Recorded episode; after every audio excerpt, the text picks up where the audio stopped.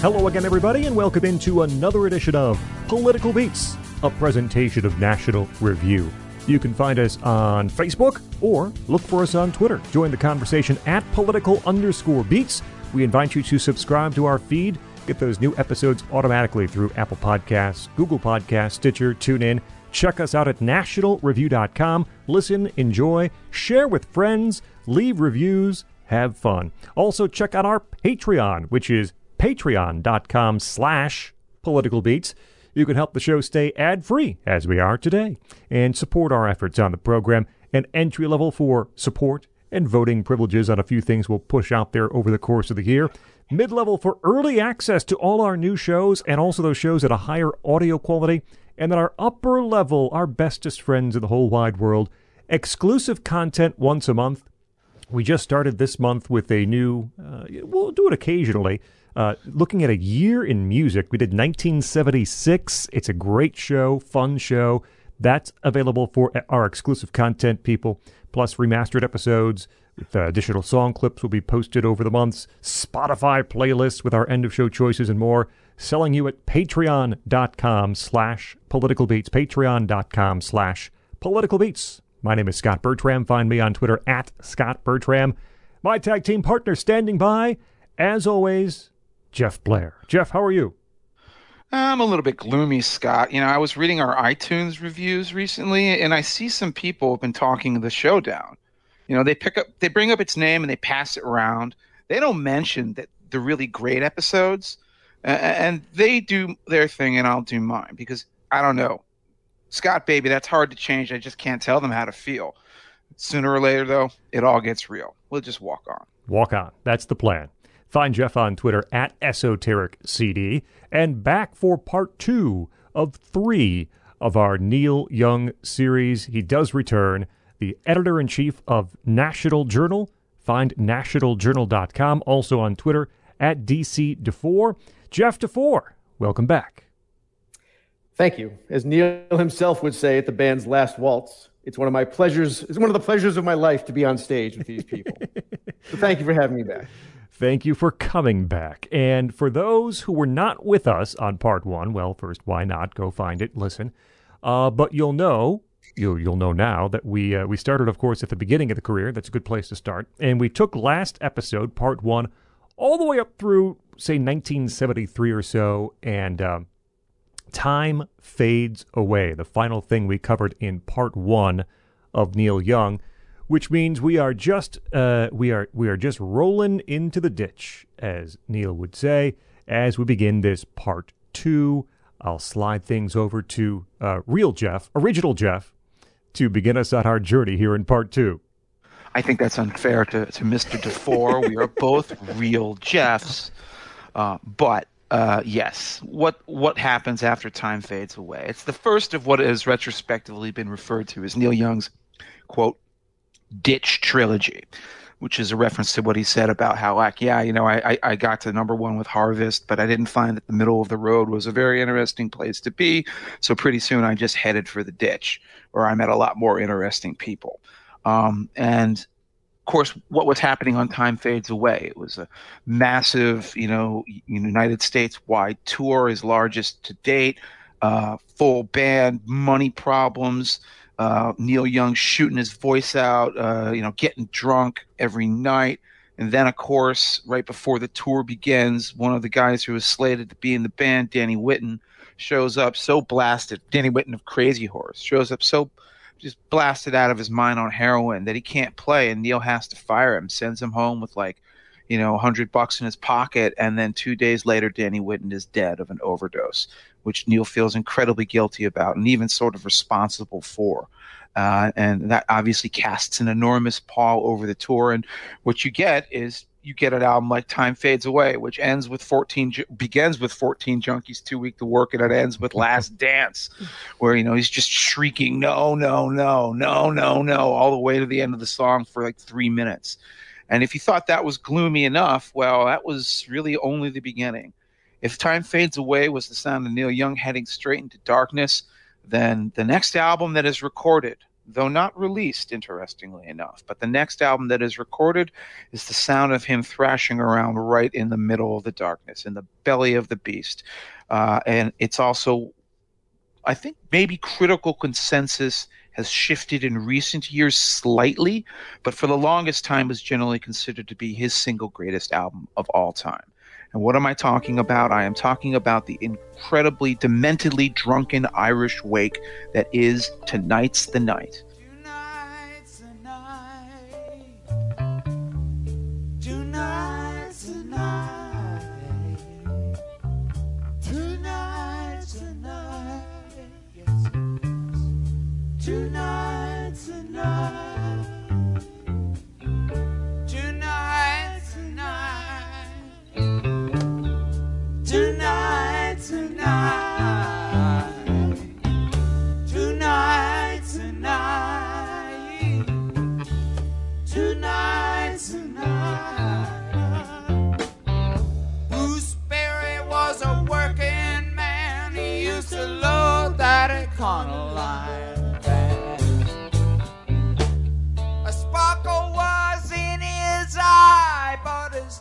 Was in his hand. Well, late at night when the people were gone, he used to pick up my guitar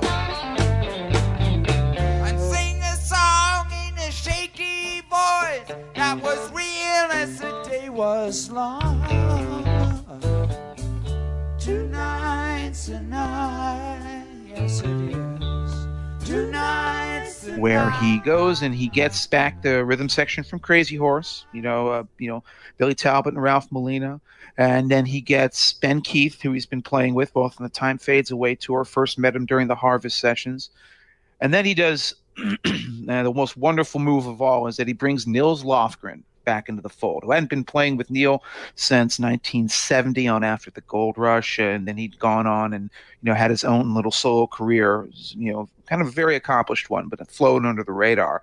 Uh, brings in Nils uh, to play both guitar and piano. Um, Neil Young on a lot of these songs is actually just sitting on the piano, and he's not playing like his you know old school Love in Mind journey through the past um, you know, man needs a maid kind of, you know, pretty piano tunes. No, no, no. He's playing like, you know, Drunken Barrel House on songs like Speaking Out or Tonight's the Night. I'm feeling pretty laid back, folks.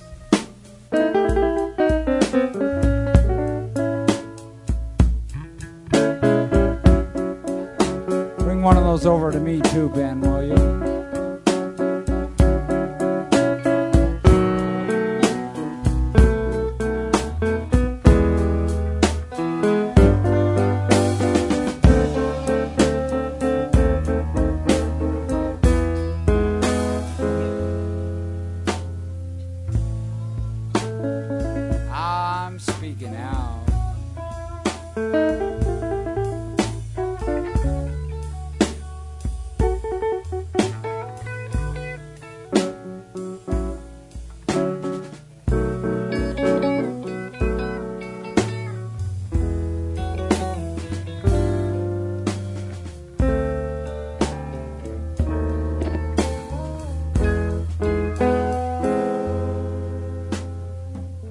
And what is this album about? well, it's about the deaths of people he knows and the losers that he's encountered in the scene. And as I said, it's awake. And of course, the first person it deals with is somebody who died not long after Danny Whitten, and that was one of his roadies by the name of Bruce Berry. Bruce Berry was like a, a nice young kid who had a lot of talent, you know, as Neil would say, late at night when the people were gone, he'd pick up my guitar and he'd sing a song in a shaky voice as real as the day was long. But of course, Bruce was also a heroin junkie, and you can't trust junkies. Uh, infamously, uh, what happened is that uh, a bunch of Neil's guitars that he was, you know, that Berry was supposed to be storing and transporting, quote unquote, went missing. And it was abundantly obvious that what had happened is that Bruce Berry had sold them. He'd pawned them off so he could get money to score drugs. And so he had to get fired too. And again, just like Danny Whitten, a couple weeks later, he was dead of a heroin overdose. Maybe even from the money that he made off of selling Neil's guitars. Early in the morning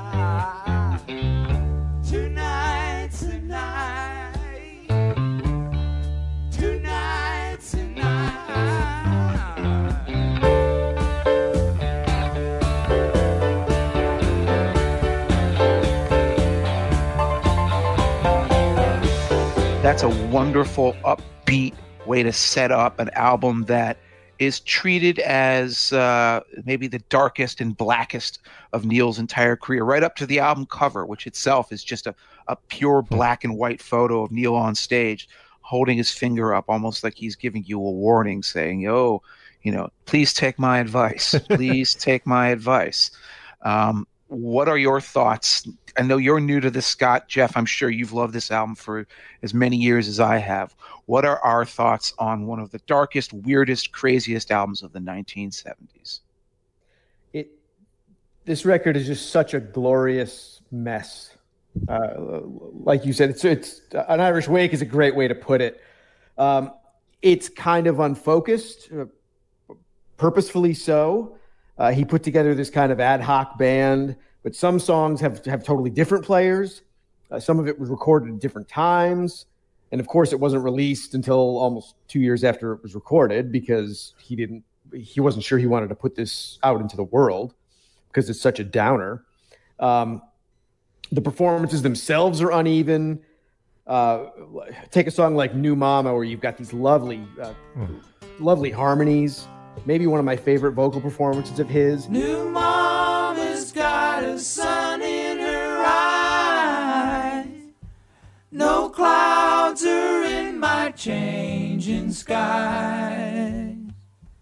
Each morning when I wake up to rise, I'm living in a dreamland. And then there's Tired Eyes, which sounds like he's been up for 48 hours straight. Uh, he can't hit the high notes. His voice is cracking. The whole thing sounds off. But guess what? That's the take they use. And, and that, that kind of decision is emblematic of this whole album. Um, just completely raw, no overdubs, just whatever take feels the most real, that's the one we'll use. Um, and it's I guess you could say most of it's biographical, sure, but back to, to a song like Tired Eyes, that's not even specifically about his friends overdosing. That's about a drug deal gone wrong in Laurel Canyon where a couple people got shot, a true story. Um, so you've got this sort of pall of, of again, the, the 60s disillusionment hanging over the whole thing, in addition to his personal tragedy, the, the macro meeting the micro, so to speak. Well, he shot four men in a cocaine deal.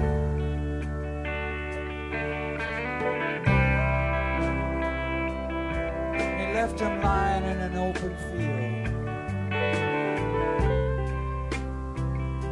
full of old cars with bullet holes in the mirrors. He tried to do his best,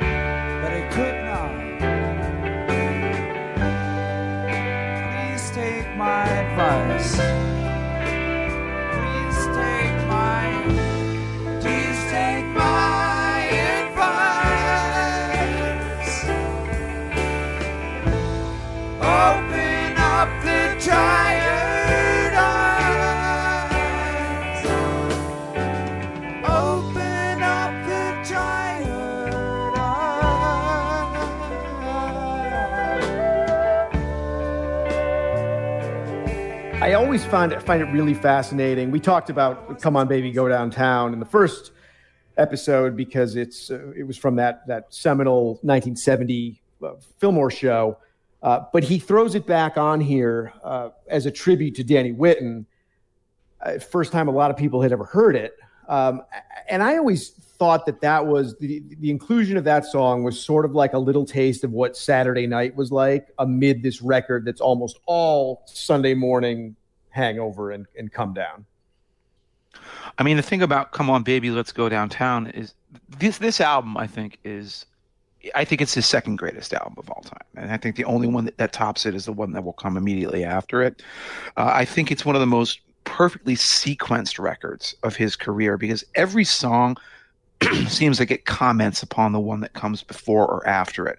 So you know what happens you have you have a, a, a, song one of the very few kind of quiet and beautiful songs but it's just an, an indescribably sad song that comes right before this called borrowed tune. It's yep. just neil on a harmonica and on a piano. Comes from the time fades away tour era. There are live versions of it from there. Um, and you know he's saying you know i'm climbing this ladder my head in the clouds, and you're like, what is he singing about? And then he slowly dawns on you, this guy is just this narrator, which is probably Neil himself, is just drunk or stoned, and you, you think to yourself, well, what's that melody? I feel like I've heard that song before. And then you look at the title and it's called Borrowed Tune. And all of a sudden, if you really know your rock music, and I know you know this band pretty well, Jeff, because you were on our show for them for the second part of that one, uh, it gets to that last verse, which is just devastating. That I'm singing this borrowed tune I took from the Rolling Stones, alone in an empty room, too wasted to write my own and it's just so it's so beautiful but also so sad. It's a pathetic moment where like you know the singer is just acknowledging that like it's 2 a.m i'm high i'm wasted i want to feel something but i don't even have the ability to like you know put it in my own terms. I, I just have to steal from lady jane by the Rolling Stones, which is what the song takes from. I'm always amazed that Neil Young never got sued hmm. uh, because, you know, Allen Klein was a fairly litigious man. You'd think he'd want to make a couple bucks or two off of uh, Neil Young.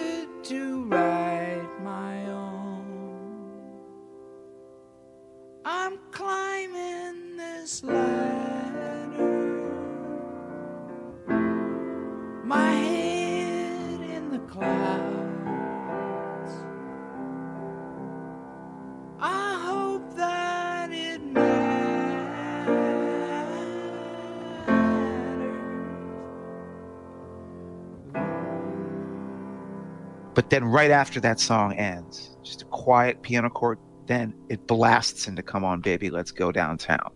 Which to me, I always took it as sort of like a warning. Because what's the song about? Come on, baby, let's go downtown. You know, it's like, don't get caught with, you know, you know, the police, the light shining in your eyes. And, and what are they doing when they go downtown? They're looking to score heroin. That's very explicitly what the lyric is. Sure enough, they'll be selling stuff when the moon begins to rise.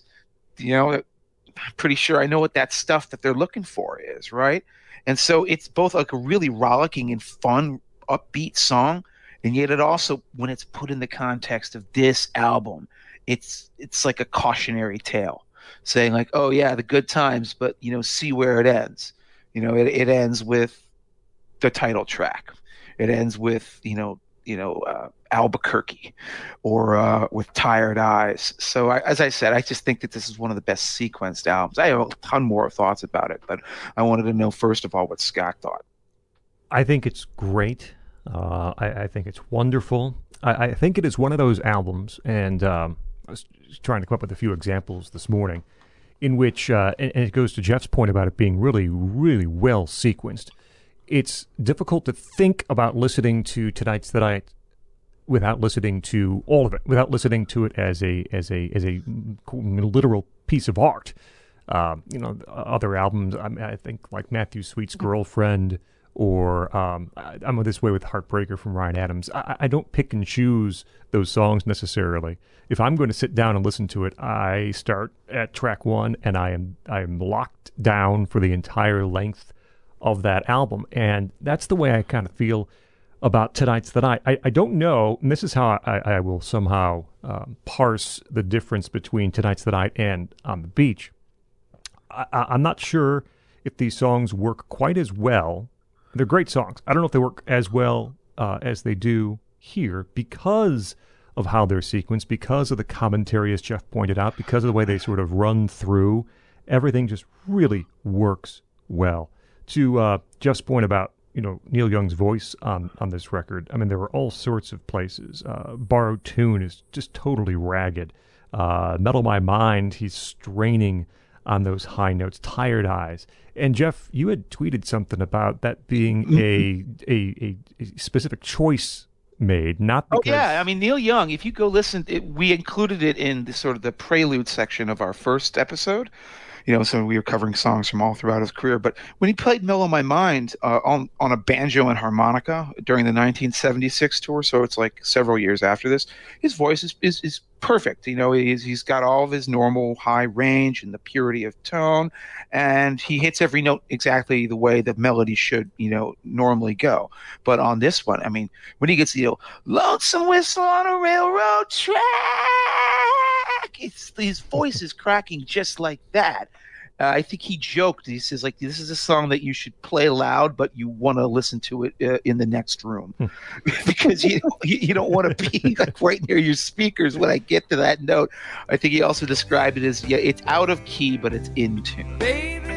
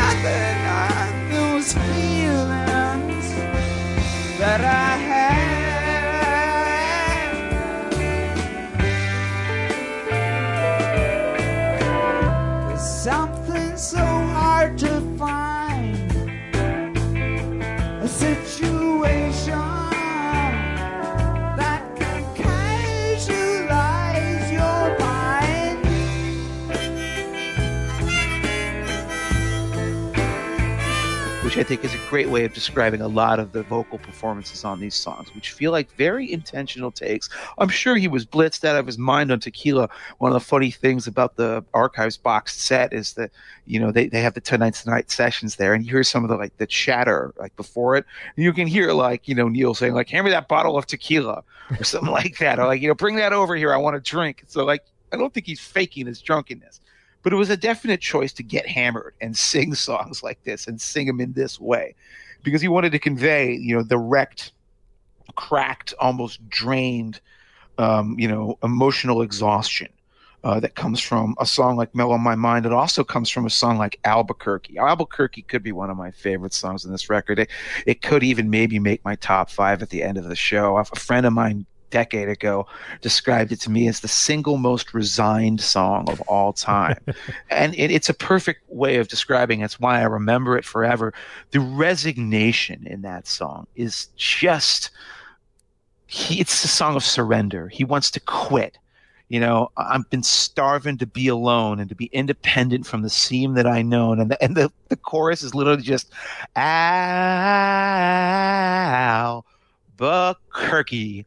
Just almost like he's just exa- ex- exhaling it out of his mouth. And then that final verse, so I'll stop when I can.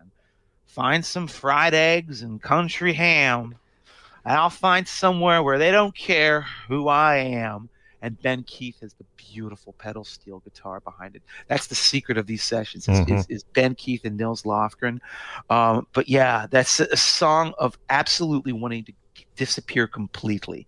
Um, and it, every note of it is conveyed in this slow, like you know the the slow little like vaulting arpeggios of Neil's guitar, and you know the, the little piano that Lofgren plays, and, and Ben Keith's pedal steel. It's such a magnificent piece of, of music that so perfectly reflects the spirit of its lyrics.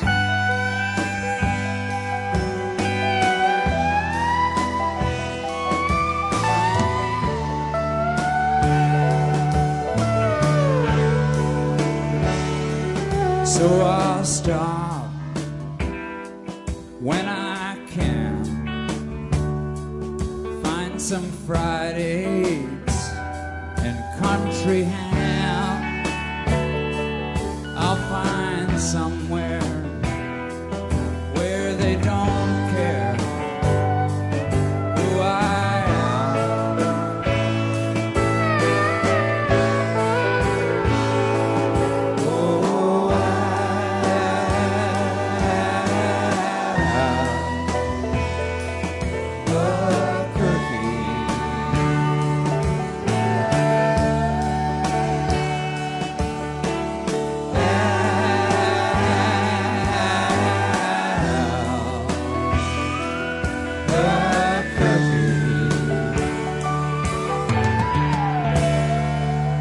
a good thing that Albuquerque has four syllables, or he really would have been in trouble with the chorus. Yeah. Well, he, also stretch, he, str- he stretches out oh, Al.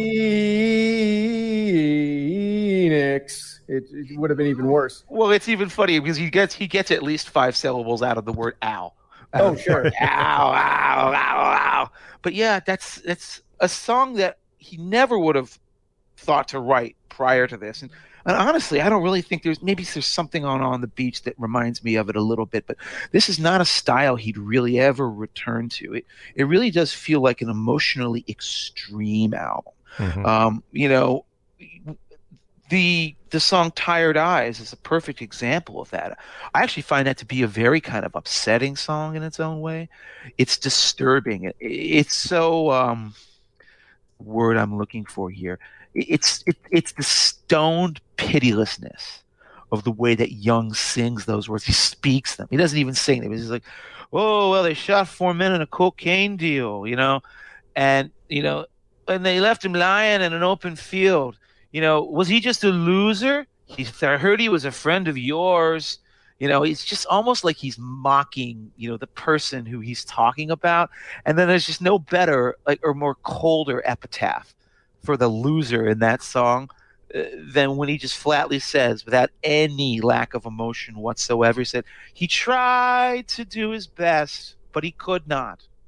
Which is the, the lyric there it's not poetry, it's not Dylan, but it is so perfectly expressive of a certain kind of almost, you know, crushing dismissal of, well, here's a loser and he lost.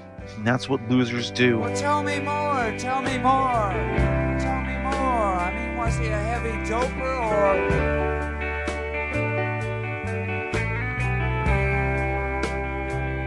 Was he just a loser? He was a friend of yours. What do you mean he had bullet holes in his mirrors? He tried to do his best, but he could not.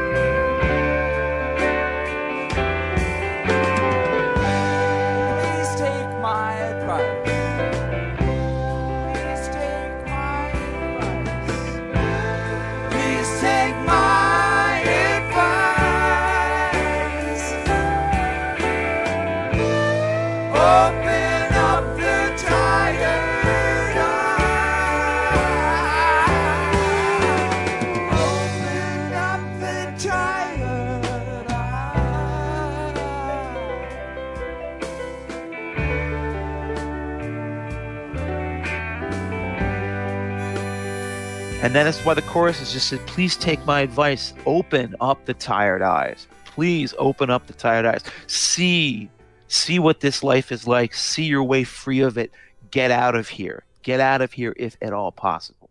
there's a lot of emotions on the record, and it, it's not just uh, sadness from loss, right? There's anger and hurt, and there's guilt in places, um, and there's moments of beauty. Um, something like "World on a String," there's probably some some anger, right? A very mean, nasty riff. The world on a string, having a world on a string means nothing.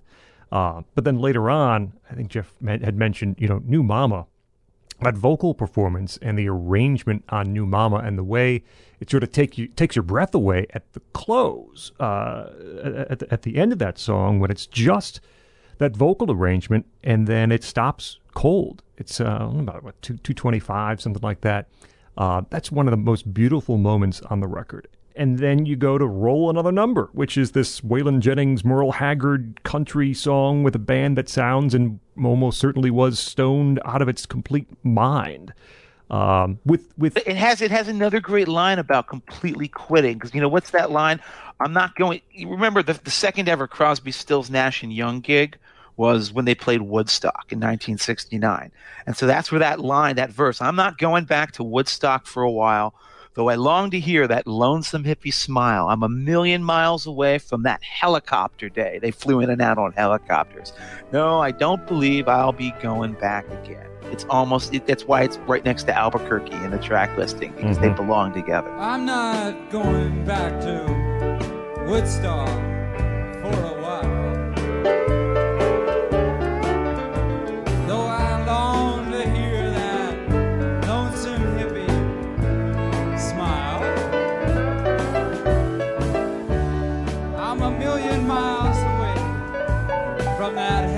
Helicopter day.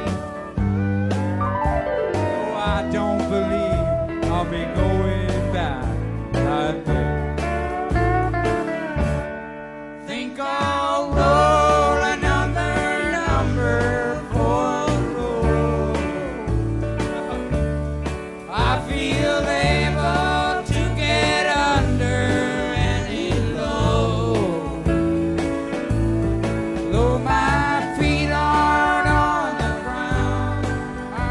agree with, with with one of the things Scott said that this is maybe his his finest artistic expression, and it's the kind of disc album, whatever we're going to call it, uh, that you have to listen to all the way through. But the question is, even if it's his greatest record, it's probably never going to be my favorite, and that's for the simple reason that I'm not always in the headspace to hear it. Um, even some of the other ditch period records, like on the beach, uh, time fades away. I'll put those on in the background. Tonight's the night never goes on in the background. I, I, I'll never just casually throw it on. Tonight's the Night is one of those albums that I always think, well, do am I really up for this right now? um, and then every time I put it on and I just hear "Speaking Out," I know I'm up for it. Which is this is one of the ones where Nils Lofgren, instead of playing piano, plays guitar. And boy, he is technically he's a far better guitarist than Neil Young. I mean, oh, he Sure. plays And by this point, he knows how to play piano too. and that's the thing he learned because remember he only learned how to play piano so he could play on After the Gold Rush. And, he, and if you hear him there, he's like very primitive. Well, at this point, he's got like really kind of refined jazzy bluesy licks going on. But his his guitar on Speaking Out, like Young actually like throws it over to him. He says, "All right, Nils." And then he just rattles off a guitar solo for the ages, probably the best single guitar solo on any Neil Young song ever. Neil is playing the piano. Neil actually does a really creditable job on the piano. Behind him, he's playing again, sort of these little barrel house It's a blues. drunk. It's the drunkest piano you'll ever hear. It's just, but it works. It works Yeah. so well.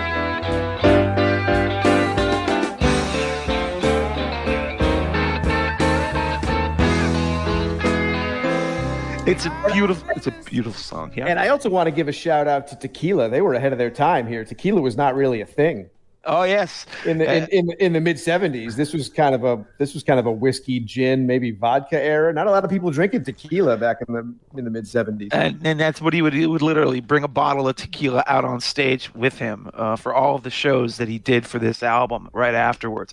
And by the way, that's the hilarious thing. So he records this album, doesn't release it, but he does decide to do like a worldwide tour of it. He clearly felt super strongly about this music. He thought, well, this is a, first of all, it's a great band. I might not have all these guys together because, of course, you know, Nils is going to go off and back to his own career. Um, he's like, I might as well tour this. And so, like, first thing he does is he books the Roxy and he plays it. And there's a great album that's uh, been archivally released called Live at the Roxy, 1973. Uh, it's it's just a stunning live album. I mean, you know, he he opens the shows. He, he played like six shows there, and this is a compilation from them. And he opens every show by saying, "Welcome to Miami Beach." Which obviously throws everybody in Los Angeles off a little bit. He's wearing sunglasses on stage. There's a potted palm tree next to him and a big bottle of tequila sitting on top of the piano. These people thought, well, I don't know what they thought. Maybe they thought they were getting harvest or something like that. But when uh, you know he just rolls right into tonight's the night and does nothing but play the entire album back to front, um, and then tell like really weird and, and somewhat strange stories.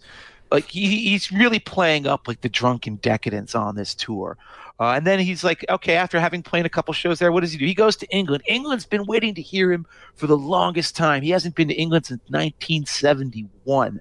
All right. And what does he do for them? He doesn't give them any of that great after the gold rush or harvest material. There's no Southern man. There's no Alabama. No, it's just an hour and a half of tonight's the night. Hope you enjoy it. And there's a classic. Oh God, it's one of my favorite moments of, of live history. You know, he opens the show by saying, "Okay, uh, you, you know, we're gonna play our new song, and it's tonight's the night." And then all they do for the rest of the show is just play that album, and then they leave stage, and then they come back for the encore. You know, the fans haven't heard a single greatest hit at that point. and then Neil Young says, "All right." I'm gonna play you a song you've heard before, and the crowd goes crazy, like "Yeah, Heart of Gold!" And then what does the band do now? They just roar into "Tonight's the Night" again, and they play it for 25 minutes. I have a version of this tonight's the night part two, the reprise from Chicago of that year, where he plays it literally for 35 minutes. That's not hyperbole. That's not one of those tales that grows in the telling or anything like that. He actually played the song for 35 minutes straight. Uh, I don't know what the point he was trying to prove, but when you listen to that song on that live version, it, it's like a really bad audience tape, but it's still harrowing because he goes into this rant right into the middle of it that it, it, it, will just make your blood run cold where he starts like wailing about Bruce Berry. He's like, Bruce, why did you do it, man? Why did you do it? Where are the guitars, Bruce? Where are the guitars? And he says, Bruce, I know what you did. You took the guitars and you put them in your arm. Yeah. And he just wails about it. And I think Jimmy McDonough wrote about that in Shaky. Yeah. And like, oh gosh, it's it's like half drunk, but almost half like almost a, a performance art. It has to be heard to be believed. The the Roxy show is great because you can hear him. You can hear him just taking the piss out of the audience. He's he's needling them. Well, the, the line, about what two thirds of the way through, he said, "You're a great audience. You don't sing very loud, but you're great." And these are people who have not heard a single note of any of the songs he's played th- that night previously. Of course, they're not going to be singing. You know, it's just it's it's it's amazing. Wow, you're a great audience. You don't sing very loud, but you're great. And I have uh, I have had a similar experience with Neil Young because, as we'll talk about next time, I was at the Greendale tour.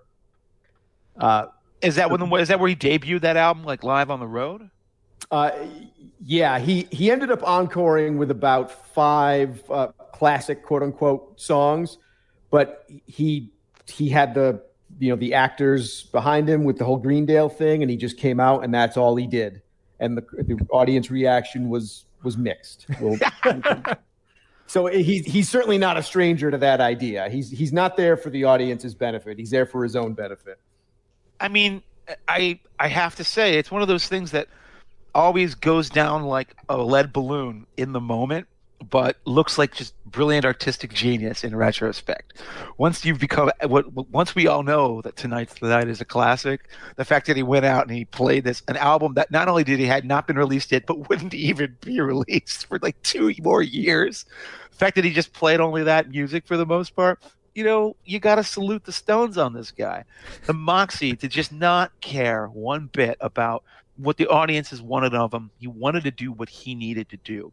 And I guess that brings us to his next record, which, I mean, I'll put my cards on the table here. I happen to think is the greatest Neil Young album of all time. There would be many, many, many more great Neil Young albums. But boy, if you have to make me pick one, I'm talking about On the Beach, an album so good that Neil refused to let it be released on CD until 2002. Why? Uh, that's because he's Neil Young.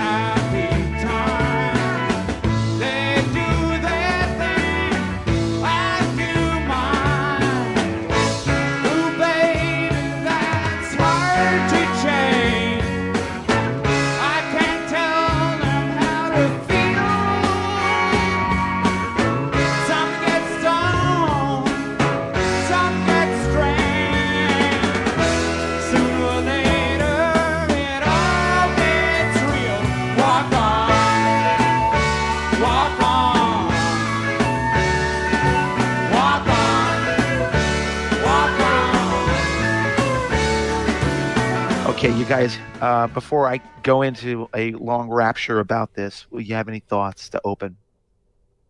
Oh, oh God, yeah. Go. I, like yourself, I'm going to have to edit myself a little bit. Pick And- a song, man. Pick a song and roll. And yeah, I, I didn't, I, I never heard an official release of this until I don't know when. I picked this up on a on a bootleg copy, you know, where people would trade CDs on these CD trading trees where you would copy them and send them to your friends. Yep. Um, that's the first time I, I ever even heard this record. I don't know that I agree with Jeff that it's his best album, but it's unquestionably in my mind top two or three. Uh, it's certainly the best album that the fewest people have heard and and, know about. Um, and it's I think it's undoubtedly the most interesting and the most and the most fascinating. Every song just has layers to to peel away. Um, if anybody who's listening to this podcast, if they take nothing away from it, I want them to go listen to On the Beach if they've never heard it. It's it really is that good. I will start. I have a lot of other things to say, but I'm going to start with something unpopular. I think this is a great record in spite of Walk On, not because of Walk On. I think it feels very out of place on the album, especially as an opener. Um, I sometimes even skip over it and get right to the darker stuff, the moodier stuff with See the Sky About to Rain and, and going on there. Uh, throughout his career, he he try he tends to try these bouncy major key numbers, and they never quite do it for me. Uh, Neil Young, in my mind, is a very minor key kind of artist. Um, and I think the songs that that even stirred up the rivalry between Neil Young and Ronnie Van Zant, of course, that's what the song is about, are much better than the song itself about the rivalry. Uh, my favorite song about the rivalry is, in fact, um, the Drive By Truckers, Ronnie and Neil. Um, it- but, but that's a conversation for another podcast, maybe. Um, but then the next seven songs all hang together in the most perfect way, just like I I put it up there with Let It Bleed, Automatic for the People, the, the great dark records in the history of rock and roll music.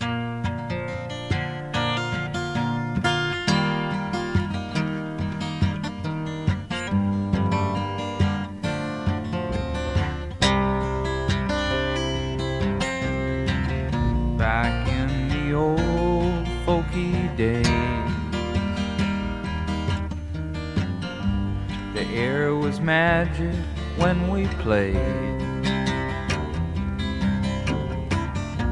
The riverboat was rocking in the rain.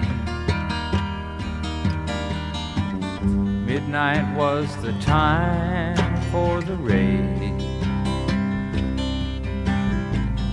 Oh, Isabella, proud Isabella, they tore you down and plowed you under. You're only real with your makeup on. How could I see you and stay too long? We'll go song by song, but I'm going to let somebody get in a word edgewise first. Well, I just have to point out for one thing that it's probably the most stoned album of the 1970s, and this is the 1970s, mind you, so that is an achievement. You know, there are a lot of cocaine. I think they, there's a Fleetwood Mac album there that's probably the most coked out uh, major mainstream album of the 70s, but this is the most high. Uh, this is the one where he's famously uh, him and the band, which is again is, is mostly Crazy Horse. Um, or you know the remainder of Crazy Horse post Danny Whitten plus Ben Keith, uh, and then actually they get the band's rhythm section in to play on a couple of Mhm. songs as well. Um, but uh, they're experimenting with uh, weed concoctions that will knock you flat on your sorry ass. Uh, things called honey slides, where apparently, like you know, you, you combine honey and and uh, ground up marijuana, and then you cook it for a little while. And I don't know exactly what you do. The, the recipe, I think, is in shaky. So if you really, really want to go experiment with it, and you live in a state where this happens to be legal, then you can find it there. Um, I, I will admit that I did try it once and I couldn't speak for about two hours. So I don't know how they managed to actually record music under the influence of this. Well, all those people, they think they got it made. But I wouldn't buy, sell, borrow, or trade anything I have to be like one of them. I'd rather start all over again.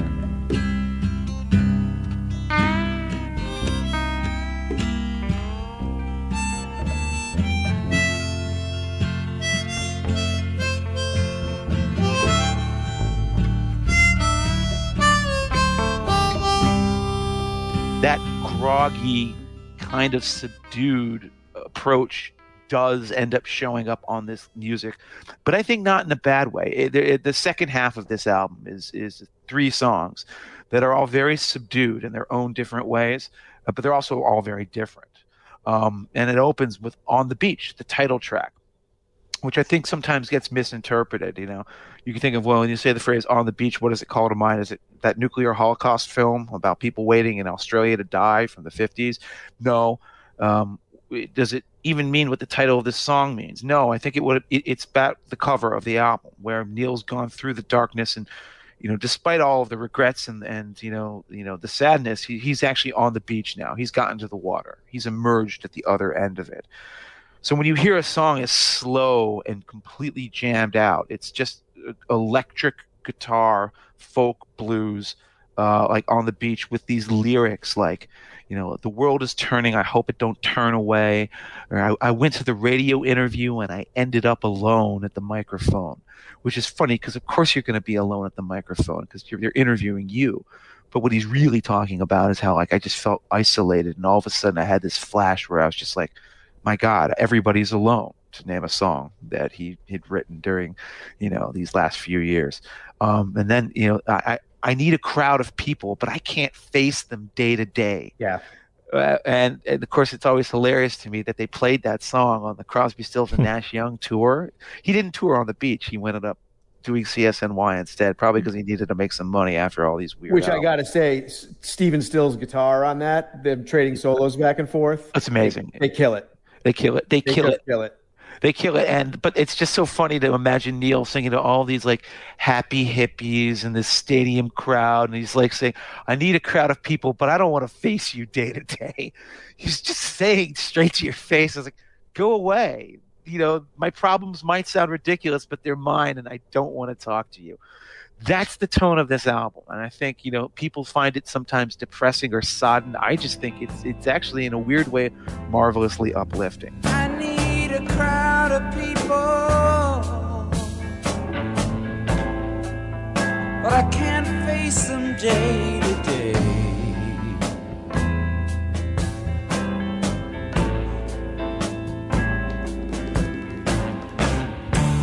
I need a crowd of people, but I can't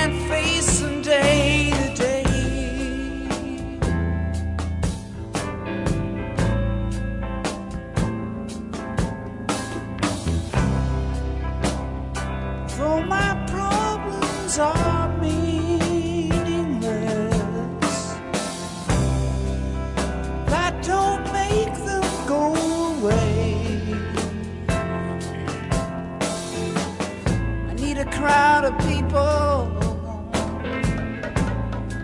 but I can't face them day to day.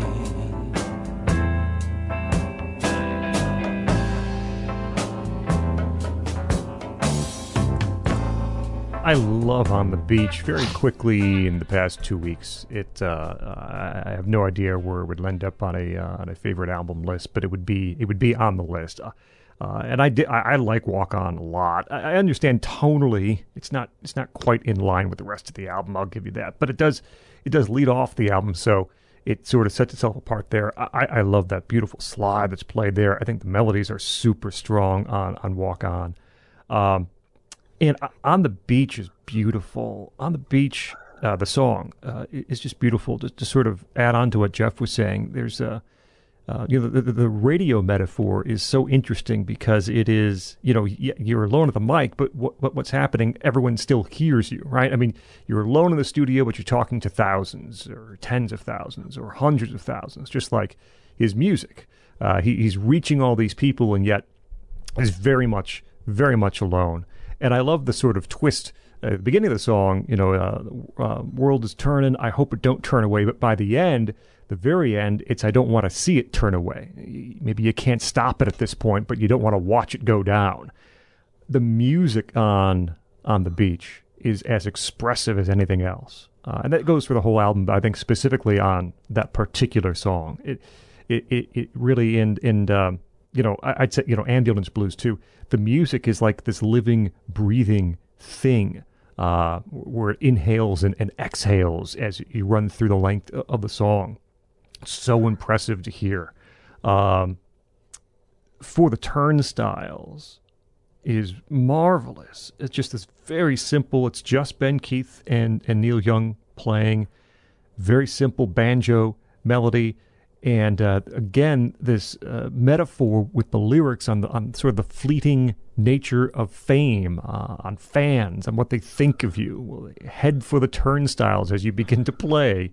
Uh, uh, the line, you know, tr- uh, though your confidence all the, all shattered, the all the bush league matter. batters. Yeah all the bush league batters are left to die on the diamond, and in this in the crowd, the home field scatters for the turnstiles. And you know the thing is, you know the other reputation that On the Beach has as being like a very stoned record. Um, this is an incredibly tautly calibrated arrangement. It's just Keith on dobro and Neil on banjo, and uh, they intersect perfectly with one another. And that that that ragged harmony is so perfect. You know, that you could really learn a lot that way. Mm. You know, very hoarse and, and you know, like harsh, but it all the, all of it works. It's, it looks like it's it was like like one of those weird like you know wood sculptures that are created with a hacksaw. You know, like all these rough edges around it, but it actually does look like something. It was made by an artist.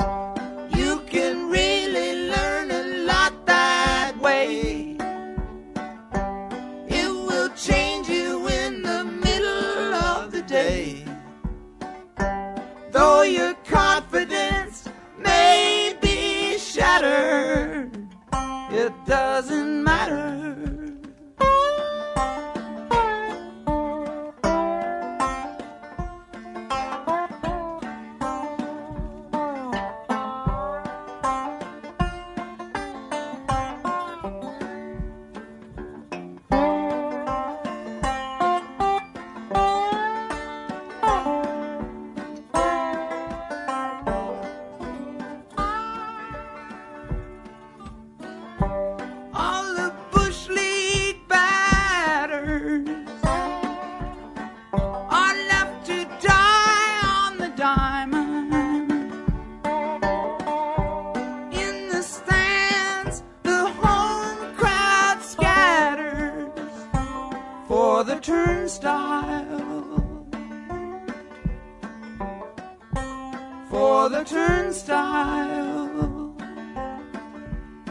Yeah, it's the more proof that that he always proves us that folk music does not have to be soft rock. Hmm. It, it, it can have plenty of edge. Um, but there's one song we haven't talked about yet. Well, there are two actually. Well, yeah, you're right. There are two. But, but what's yours? Well, I'm a fan of Crazy Horse. Don't get me wrong. We talked about this last time. Um, but here's a song, Revolution Blues, yes. where he's got Levon Helm and Rick Danko from the band and my God, listen to the difference.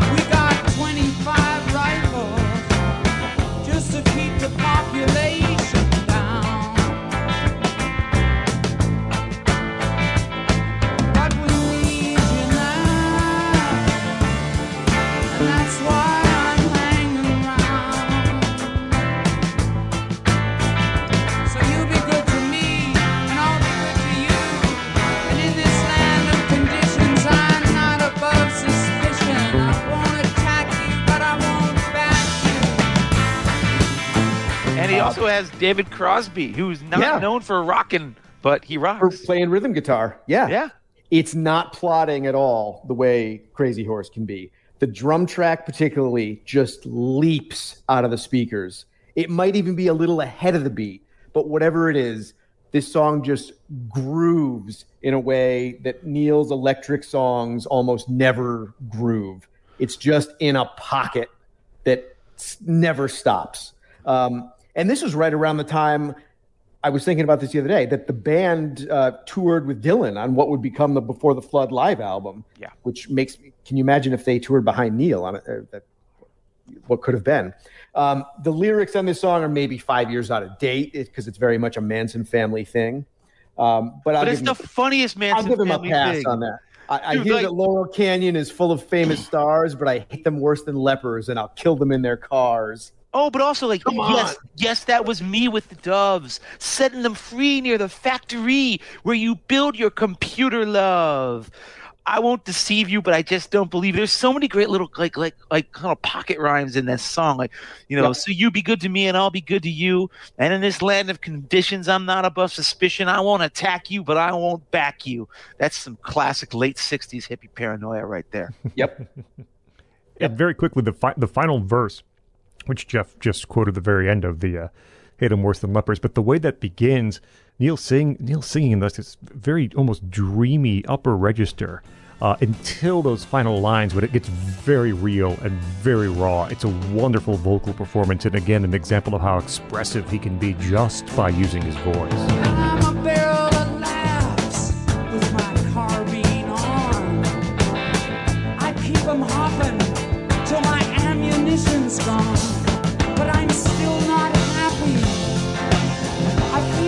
Something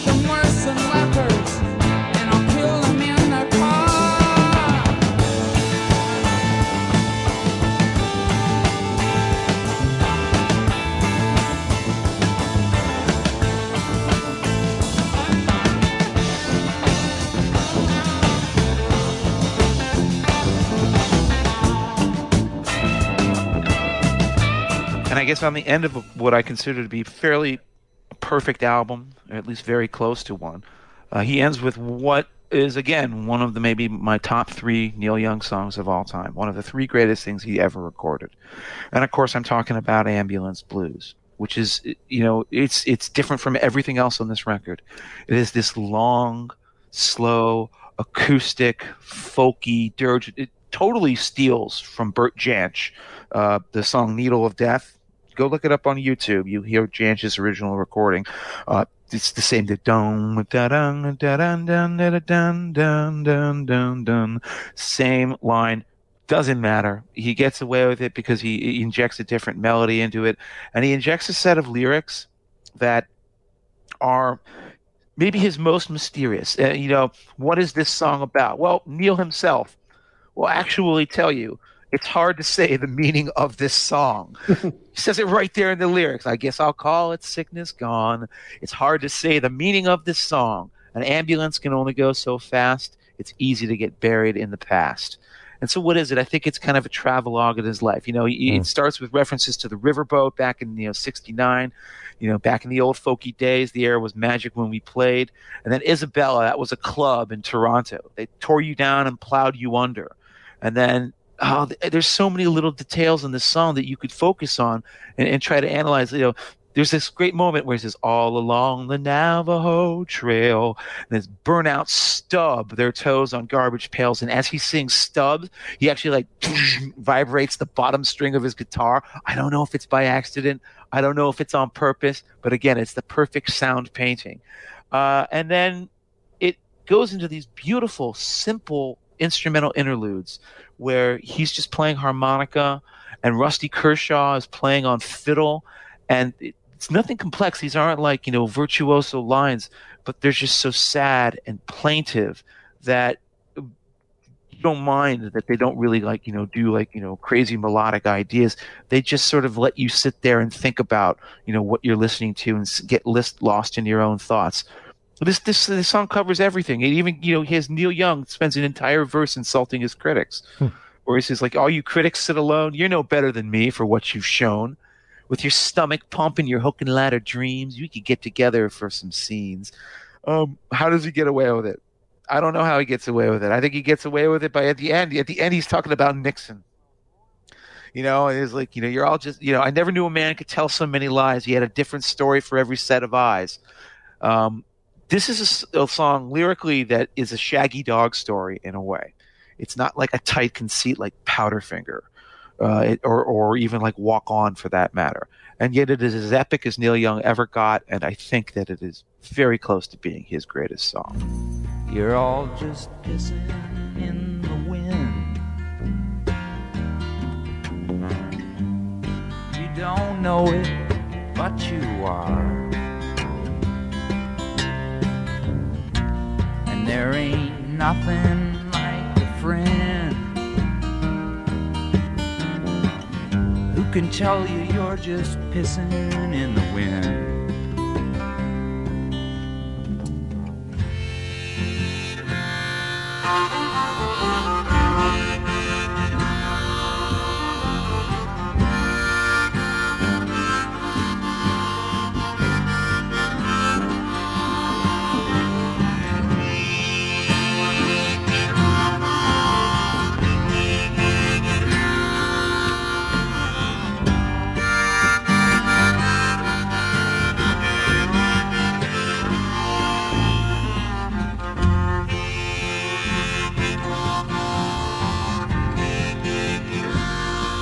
I always think about this as akin to Dylan's Desolation Row. Yeah, A, a, a long uh, album closer, the borderline absurdist lyrics, just goes on and on, verse after verse of, of poetry. Uh, he does this does this a little bit with Last Trip to Tulsa on the first solo record, but here he really perfects it. This is, I, I, I agree with you. It's one of my favorite Neil Young songs. And I don't know, you know, I, I- for for our forthcoming part three, I, I don't know. Uh, maybe uh, uh, "Are You Passionate" or "Landing on Water" will grab me, but I find it hard to believe that this, uh, by the end, won't be my favorite Neil Young album. I, I really became enamored of "On the Beach" in these. Well, you're lucky. You weeks. just named two of his worst albums. so, like, I do not, I do not think Who you will prefer those two. so the funny thing is, is that he didn't tour this album. He did one, uh, like a famous bootlegged solo acoustic gig. At, I think was at the Bottom Line in, in New York, Yeah. um, which apparently is going to be officially released somewhere in the fall, which I'm super The excited. about. bootleg was always called Citizen Kane Junior, Junior Blues. Blues. which is the early title for a song that I would like to discuss. Because instead of disco- uh, touring on the beach, what he did is, as I said, I think maybe you know he just decided, ah, screw it, I might as well take the money. You know, maybe maybe he had debts, maybe he had to worry about you know Zeke's child care or something like that. Uh, he goes, he gets back together with Crosby, Stills, Nash and Young. Now, of course, they have some abortive attempted recording sessions that joke about CSNY as they'll never get together again until they do it for like a terrible album called American Dream in, in the 80s, which I don't think we'll even discuss. Um, So bad. But but they do tour, and this is like one of the biggest tours in 70s history. They didn't play like you know you know clubs or small arenas even. They played stadiums. They played like soldier field. They played you know rfk stadium. They played the biggest venues that any person could conceivably play back in those days played wembley stadium in england. Um, and of course there's always been a lot of bad press about this tour. They would say like ah yeah they couldn't sing but on stage. There's so much cocaine. I think neil took to calling it the doom tour. He refused to travel with the rest of the band. He got his own little bus that he would use to travel around. And yet they finally got around to releasing this big three cd set. Csny 1974 is the name of it. And i gotta say like the music's pretty good. Like it holds up pretty well. Um you know sometimes you can tell that like they're having trouble hearing themselves when they're harmonizing. But um for the most part the musicianship is there the songs are there and neil like very notably like debuted like 16 unheard, unreleased songs, including all the on the beach stuff, which hadn't been played, it hadn't been released at the time. Um, and uh, that uh, that live version of On the Beach that Jeff and I were talking about, which I'm certain we're going to drop the clip in, but we're going to do it back there. Uh, that's an amazing highlight of this set.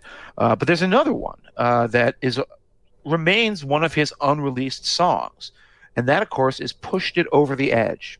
Or pushed it over the end, which is a song I think he wrote about Patty Hearst. That's the way I've always read it. You know, you know, was it like you know, good-looking Millie's got a gun in her hands, but she don't know how to use it. You know, Patty Hearst for those who don't remember the 70s, like you know Scott and I remember, because you know we were born in the 70s. Um, no, uh, she was like abducted by the Symbionese Liberation Army and apparently brainwashed. This has always been in dispute. Was she really brainwashed, or Mhm. did she just go over? And then, like the next time she showed up, she's like the Hearst heir. She's heiress of the Hearst fortune. And the next time you see her, she's like wearing a beret and wielding an AK-47, robbing a bank on a security camera. And people are like, "What the hell happened to her?" Um, and so it was a famous story in the 70s. Push It Over the Edge, Push It Over the End is one of those songs where I always think that Neil Young saved his most experimental tracks for CSNY during this era, like Country Girl, where he just went to town, like as much production as he could, and like, you know, let's stack 70 vocals on this thing. Um, similarly, on Push It Over the End, this is almost as prog rock as Neil Young would ever get. This is a song that twists and it turns and it speeds up and it slows down. There are at least four different tempo changes in it. There's guitar solos. It, it runs like seven and a half minutes long. I actually think it's one of the great lost Neil Young songs. Um, and, you know, it was supposed to be released on Decade, but then he nixed it at the last minute. And so now the only places that you can find it are if you get this big boxed set or if you get that CSNY 74 set, which I think is actually worth it, if only for the Neil stuff alone.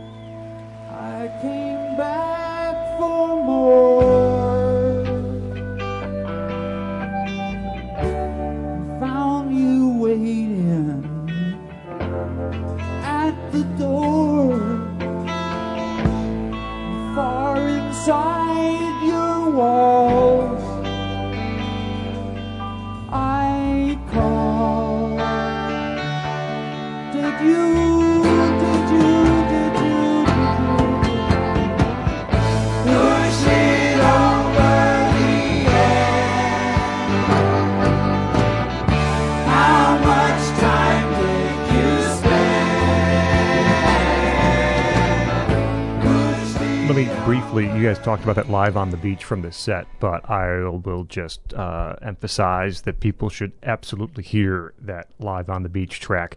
There's a song that we talked about in the Black Crowes episode. It's my favorite band, and it's a, it's a uh, it's not an unreleased track because they ended up putting it out eventually, but it's called Feathers.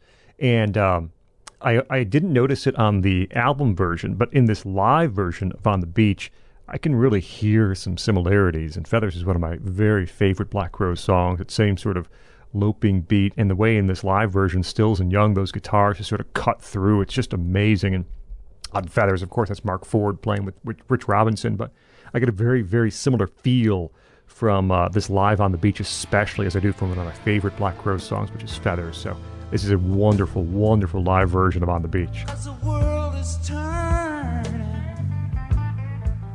I don't wanna see it turn away.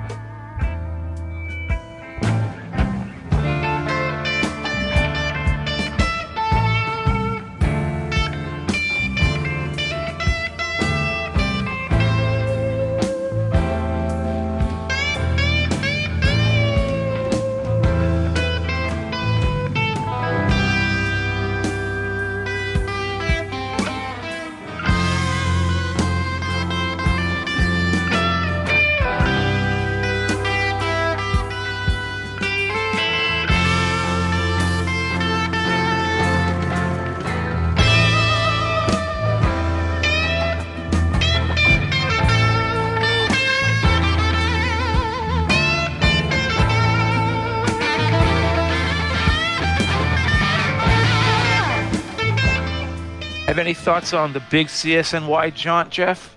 Um, only that they hated it at the time and they still hate it now, even though as a listener, it, it's a pretty decent experience.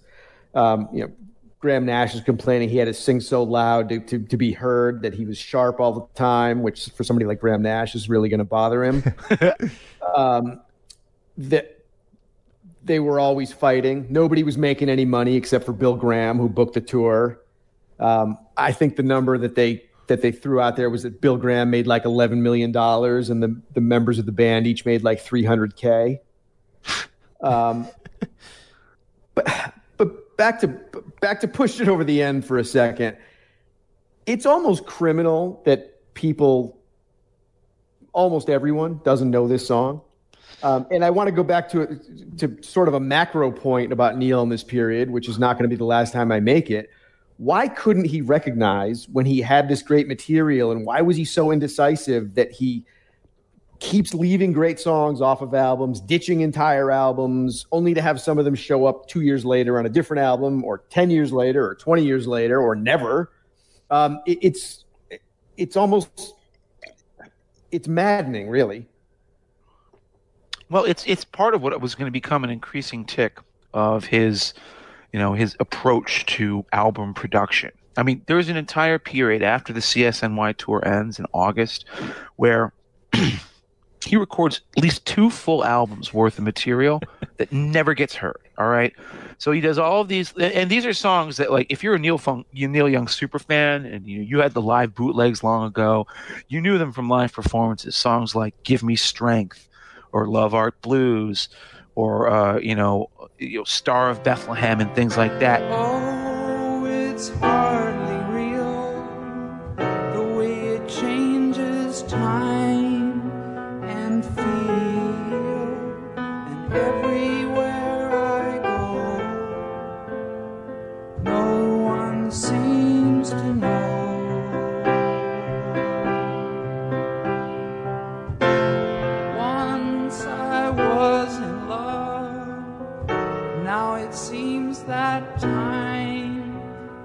better spent searching than in finding, and no one seems to know.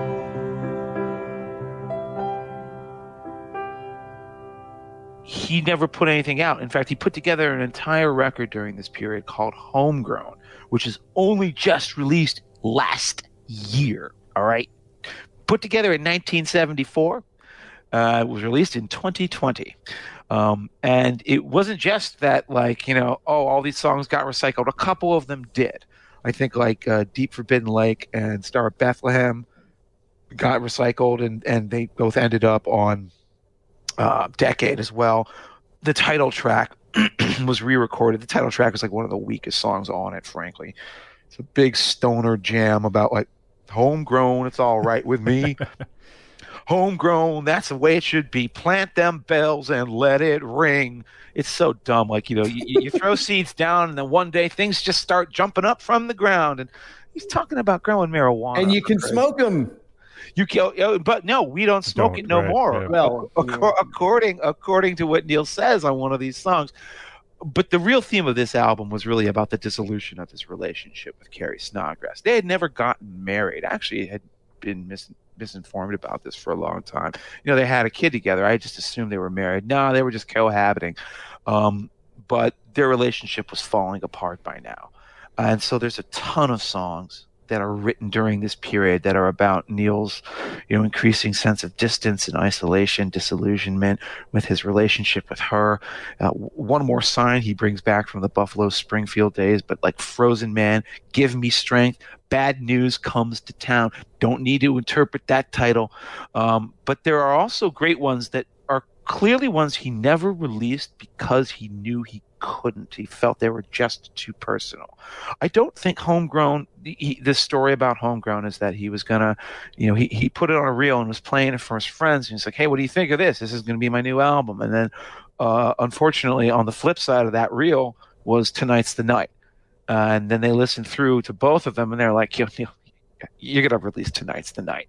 Uh, and so that's why Tonight's the Night comes out in 1975 at the beginning Rick of the year. Danko, I believe, was was in that room and was was one of the deciding opinions.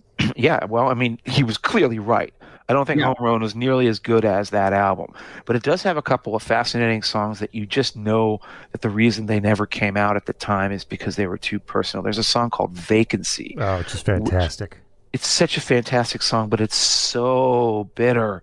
It's so bitter. He's just like, I look into your eyes and I just see vacancy. There's just, it's a nasty song.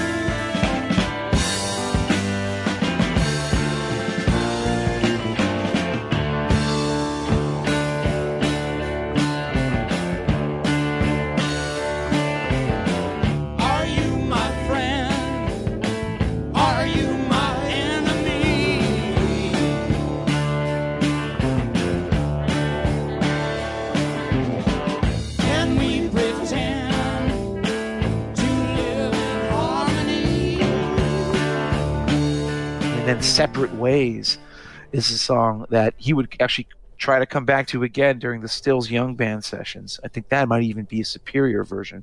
But it's just such a painful song, and it's just about like us. You know, we go our separate ways. But he's talking about like the love, you know, our son that our love created. There's no, there's no artifice here. It, it's, it's just transparently about his home life Mhm. So you, you know why it didn't come out at the time. I don't know if you guys have an opinion on this sort of fa- famous lost Neil Young record.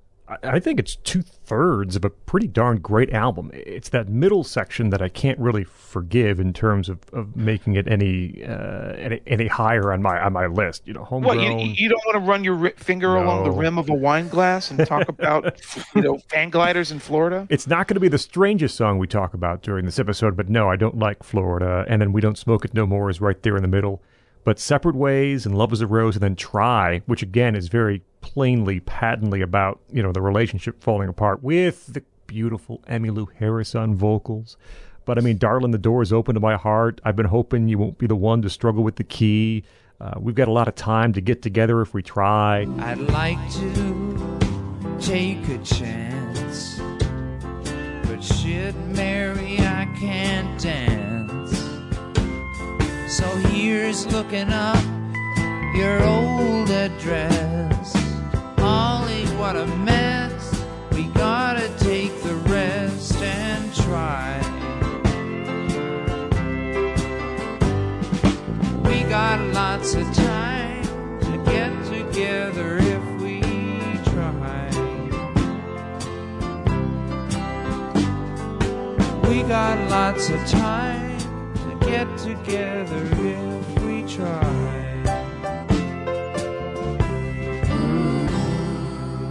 And then the, the back end is great too. A Vacancy, which Jeff just talked about, is really a tremendous song. That one very well could make my top five at the end. Star of Bethlehem would come back later on what Stars and Bars, I think. Um, and then White Line is another really beautiful uh, song, unsparing and raw. I think Robbie Robertson actually plays on on uh, on White Line, and again, it's, it's ostensibly about kind of finding the open road, the white line in the road. But there are other white lines that are that are certainly around him at this time. Um, so I mean, my, my, my takeaway really, and, and a lot of this would be recycled. Love as a Rose would show up on Decade, and um, Star of Bethlehem on, on Stars and Bars. Um, but it's really very good, except for that middle section. Um, it's a very good, you know, album. Which again, you can find. It's it's, it's, it's available. It's released. It's out as of last year. You can find Homegrown. Yeah, generally speaking, there's a lot of place name songs in this period of his career, and those are often best avoided. Uh, Florida, Kansas, Mexico. He's got one in there that wasn't released called Hawaii. And Hawaiian Sunrise. There's And a lot Hawaiian- of Haw- yes, He he- really he was really in a Hawaii kick at that Yeah. time. Neither neither one of them are all that good. Um, White Line is one of those songs that he got indecisive with, like a lot of songs in this period. There's there might be an acoustic solo version, there might be an acoustic band version, there's an electric version. Uh, this is one of those where it's going to show up as a full electric version in 1990 on Ragged Glory, um, which is probably a superior version, but it's a damn good song here as well. You were my raft and I let you slide. It seemed like such a long, easy ride. I was adrift on a river of pride. Feels like a railroad. I pull the whole load behind me. That old white line is a friend of mine, and it's good times that we've been making. Right now, those things that I know. Uh, overall, I can't say the, the, the albums like Chrome Dreams, which we're going to talk about, and Hitchhiker, which we'll talk about, they come to mind where you wonder, well, okay, why why doesn't he just release it? I, I can't really say that about Homegrown. I think he made the right call here. Um, the, the stronger stuff is going to wind up on later releases, Stars and Bars, Ragged Glory, uh, but the rest of it to Scott's point, just isn't that remarkable, at least by his very lofty standards in this in this period. Uh, the songs that I feel most inclined to discuss are going to be ones that are on that show up anyway on later albums. I- I'll just disagree very quickly with. Uh, I-, I think Homegrown is more releasable than say Hitchhiker, and uh, as we'll talk about in a few albums. I think Hitchhiker doesn't hold together quite as well as Homegrown would if it would, you know, if it were an official release uh, on the on the on the line of continuity through the seventies. I think Homegrown actually would have been. Again, a pretty darn good album, except for the middle. I'm not as sold on Hitchhiker, but we'll talk about that in a bit. I mean, one thing to sort of emphasize about this is kind of a hilariously telling anecdote about the indecisiveness of Neil Young during this period is that there, there's a song he wrote from this period called Love Art Blues. I've got the Love Art Blues. I, I have these two great things and I have to choose between them. You know, he's obviously talking about like I got to go out on tour and, and you know, commit to my music, and then I have my wife or my partner and my kids. He recorded four separate versions of it. All right. And after all of that, it was never released. Four different versions now are available, including a live one from the CSNY tour. And here's the kicker it's not a good song. I don't like it. I don't feel you need to excerpt it because it's just like one of those sort of adequate kind of like folk numbers. You know, the lyric is a, is just so obviously on the nose, but like this is the sort of like place he was going to. He he, he was like sort of st- he, probably sort of building his archive, stockpiling the vaults. He was recording at home for the most part, so I guess that that certain that leads to a certain I guess approach as opposed to like when you gather the band together and you go into a studio and you have time to do an album, then you just do it in those dates, and, that actually I think explains to me why his next record had so much more focus. Um, and his next record is the big return of Crazy Horse, and, and and it's not just you know Billy Talbot and Ralph Molina. No, this is an actual new Crazy Horse because what happens? They find a new rhythm guitarist, guy by the name of Pancho. Frank Sampedro, his nickname is Pancho, and he completes the new Crazy Horse lineup. And to this day, you know, that's the Crazy Horse lineup, the classic one. Um, and they record an album. They knock this sucker out in just like uh, two or three sessions. This is classic Neil, right? He says, "Yeah, do a little rehearsal, but let's not overthink it." And boy, you know, could that be a d- recipe for disaster? No, it's a recipe for genius, because Zuma is one of the least over-worried, overthought, over-considered albums of Neil's career everything on this is genuinely joyful uh, and also menacing. There's a lot of darkness and weirdness on it, but there isn't a single song on this record, not one, not even the, the Crosby, Stills, Nash and Young song that he stole from them and put on the end of this album. I wouldn't change a note of Zuma. Zuma, this run from Time Fades Away to Tonight's the Night to On the Beach to Zuma, to me, it's just in, in, in arguably his greatest period.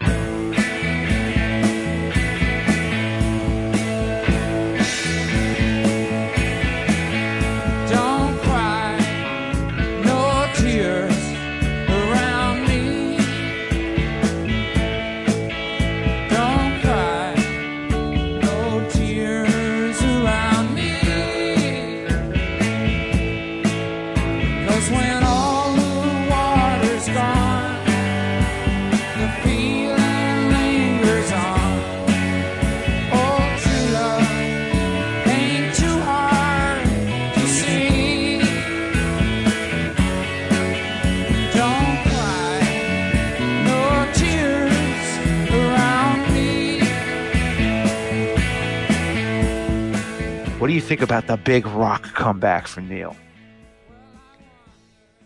Unlike Tonight's the Night and even On the Beach, this album sounds like one band recording in one place at one time. It is it's cohesive front to back. It's got a sound. It sticks to it. It's really, really to its credit. Uh, it's really it's one of Crazy Horse's finest hours too, uh, which was not a guarantee to begin with because you take these musicians that aren't very skilled to begin with and you give them cases of tequila and mountains of cocaine and take your chances. Um, but damned if it doesn't work. Um, it's like you were saying, it's uplifting. The band sounds reinvigorated, like they're happy to be there. Um, they're still high and drunk, but at least they're happy now, it seems like.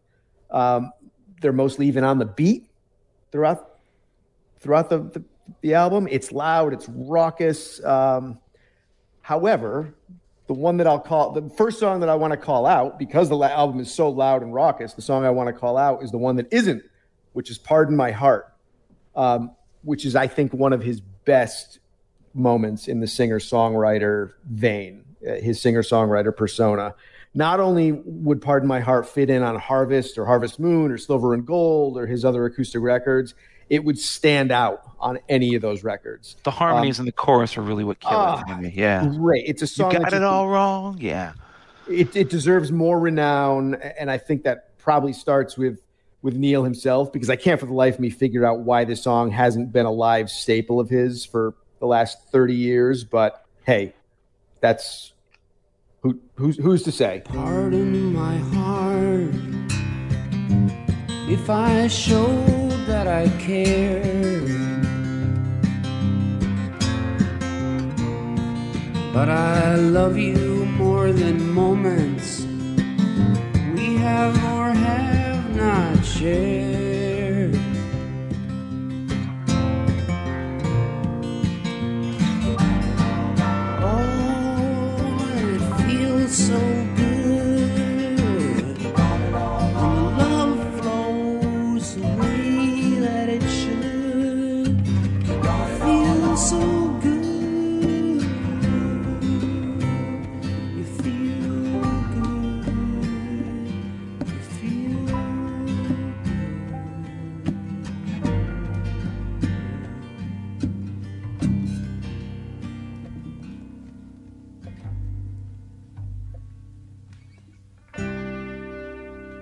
Jeff stole my big thought, which is "Pardon My Heart." Uh, it's great. I I, I I was mowing the lawn and had to stop mowing the lawn and message Jeff at the exact moment I heard "Pardon My Heart" because it really blew me away. It took my breath away. "Pardon My Heart" is just a fantastic song.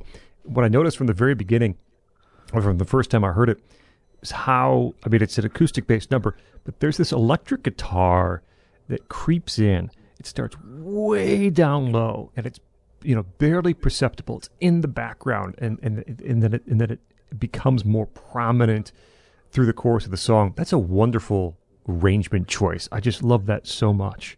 Uh, and, and there's some there's wonderful lyrics. That last verse is heartbreaking. You know, Pardon my heart if I showed that I cared, but I love you more than moments we have or have not shared.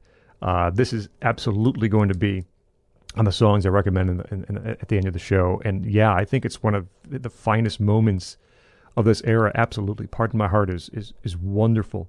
Uh, the rest of this album is really great too. And I know that there are two big numbers that everyone, well, I'm, I'm projecting a bit. Everyone, a number of people had said their favorite Neil Young song is "Cortez the Killer." That's here. At a danger. So, what, so what, what do we think about Neil Young, uh, uh, Mesoamerican historian?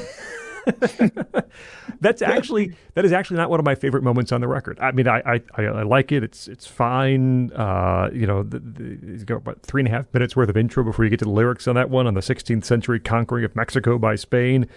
Um, but I like um, "Don't Cry No Tears," the, the first uh, song on the record. That that Yeah. bi- the big major chord riffs uh, that sort of announce a Crazy Horse. Uh, Drive Back, which uh, is very funky, stonesy rock featuring a cowbell prominently. Um, you know, Drive Back to Your Old Town. I want to wake up with no one around. Very simple driving uh, beat on Drive Back. That's one of my favorite moments on the record.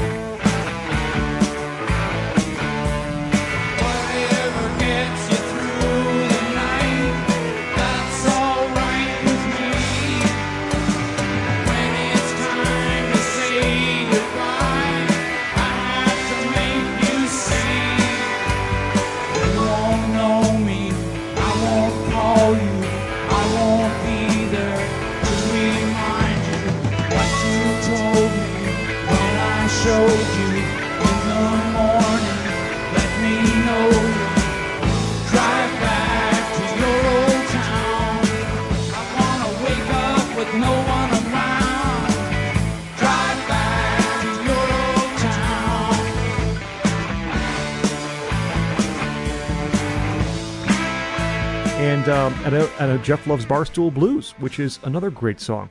You really can't pick a.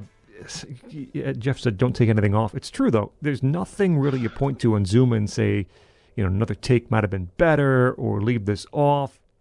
Uh, it's a great rock record, and it, I mean, obviously yes, but it does remind me a lot of um, the last Crazy Horse record he did. Uh, even though there- there's new personnel, but that sense that some of the arrangements are there as canvases for the jams, for the experimentation, for the guitar solos, the really great guitar solos on Danger Bird, which I think Lou Reed said were his favorite guitars he ever heard recorded on Danger Bird. Same thing with Cortez the Killer, the way those guitars uh, interlace and, and, and play together.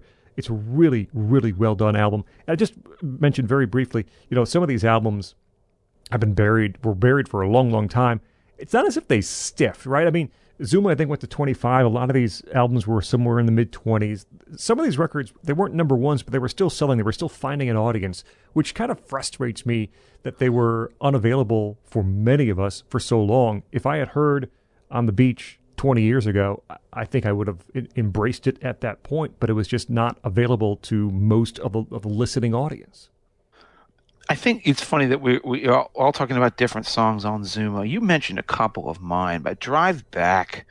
Um, what I like about that is that that's a that's a super dark and selfish song. Mhm. Listen to first, it's got just an incredible riff. You know, dun, dun, do do do. Do do do do do do do do. That's a classic riff right there. But then when you get to those lyrics, but the chorus is, "You won't know me, I won't call you." I won't be there to remind you what you told me when I showed you in the morning. Just let me know you'll drive back to your old town because I want to wake up with no one around. It's like the so selfish possible take on a one night stand. It's like, yeah, we ha- whatever gets you through the night, that's all right with me. Uh, when I ha- when it's time to get say goodbye, I have to make you see that you don't know me. That is oh, that is just so dark, and it, it pairs so well with "Stupid Girl," which is the there are many songs written with the title "Stupid Girl." This one is far better than the Rolling Stones. I, I was right. going to ask for a spot poll on that, and which on which one we would uh, we would Ah, vote up. I will take this one every I would time too. because it's the the real weird keening high wail. He he he doubles his vocals, right? So he sings in one octave, "You're a stupid girl," and then on the high part, "You're a stupid girl," and it's like really ominous sound. You've really got a lot to learn. You start living again. You, what is she? she- How's he describe her? She's like, "You're a beautiful fish flopping on the summer sand." Looking for the wave that you missed. You're so stupid, girl. There's some there's a nastiness to that song. You're such a beautiful fish, flopping on the summer sand, looking for the wave you missed when another one is close at hand. You're such a stupid girl.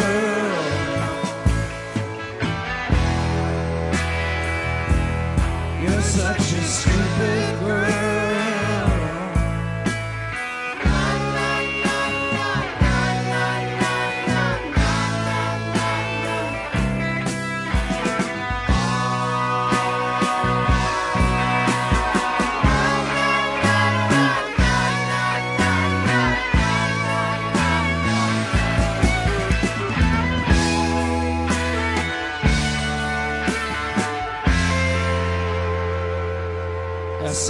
But the music is just so perfectly ominous and it also isn't fast. There's no fast songs on this album. I mean the closest it comes is to something like barstool blues which is i think it's probably my favorite song on this record. Barstool blues though is like like a really you know awesome hot rod pimped out cherried out hot rod that is just driving 45 miles an hour because it's not going fast.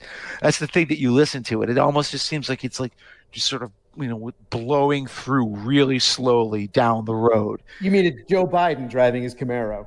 Joe Biden driving his Camaro, Jeff. That is a great analogy. You know, but like it sounds like a song. It's a song almost like about a guy who's like clinging to his bottle, which is the only thing that keeps him moored to his bar stool. You know, otherwise he would fall right off the ass end of it and land on the floor and end up kind of like the cover of American Stars and Bars for that matter. um, you know, where this Neil Young's face is planted on the ground. Um, at, but you know, you know, and just the just glorious guitar tone that Neil gets, and then he just sings like, "If I could hold on for just one thought for long enough to know." The lyrics are actually surprisingly literate. I've seen you in the movies and in those magazines at night. Saw you on the bar stool when you held that glass so tight, and I'll see you in my nightmares, and I'll see you in my dreams. And I might live a thousand years before I know what all that means. It's just so great, and it actually, as the, how do you end a song like that? It just kind of just sort of quietly peters out, but comes to a full conclusion. I think it, this one makes my top five at the end. This is like secretly one of Neil Young's greatest songs. I don't think he's played it more than three times in his entire career live. Once there was a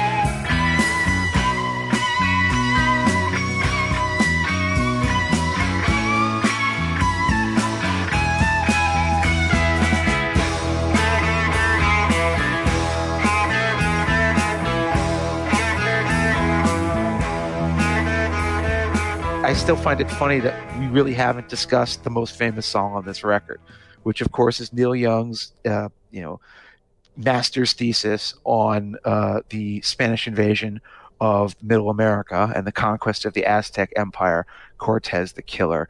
Now, I know you guys mentioned a couple of things in passing, but we certainly can't let this album go without discussing it. What do we think about this song? And let's set aside the fact that hate was indeed not just a legend, and it is not true that war was never known. And people did not willingly give their lives to sacrifice. and a hundred other things that you could criticize about the history of Cortez the Killer. Who cares about it? It's a stoned reverie. It's Neil Young high thinking that I know my girl is living there and I know she waits for me. At the end, that's really what it's about. Um, the guitar for me on that is again one of his greatest and most emotive guitar solos ever. It's kind of like when I got Decade. This was, song was right near the end of the album, uh, the end of that that compilation, and it sold me on like Neil Young guitarist. Yeah, and I also like the way that uh, this song and Danger Bird sort of work as companion pieces on e- on either side of the album. Uh, Danger Bird is sort of has very much this kind of vibe. Chord progression is very similar too, Right. and then you get to Cortez, and it sort of is an improvement upon upon Danger Bird. Uh, I don't know that they, that he had to include both of those songs, but I think the album works nevertheless.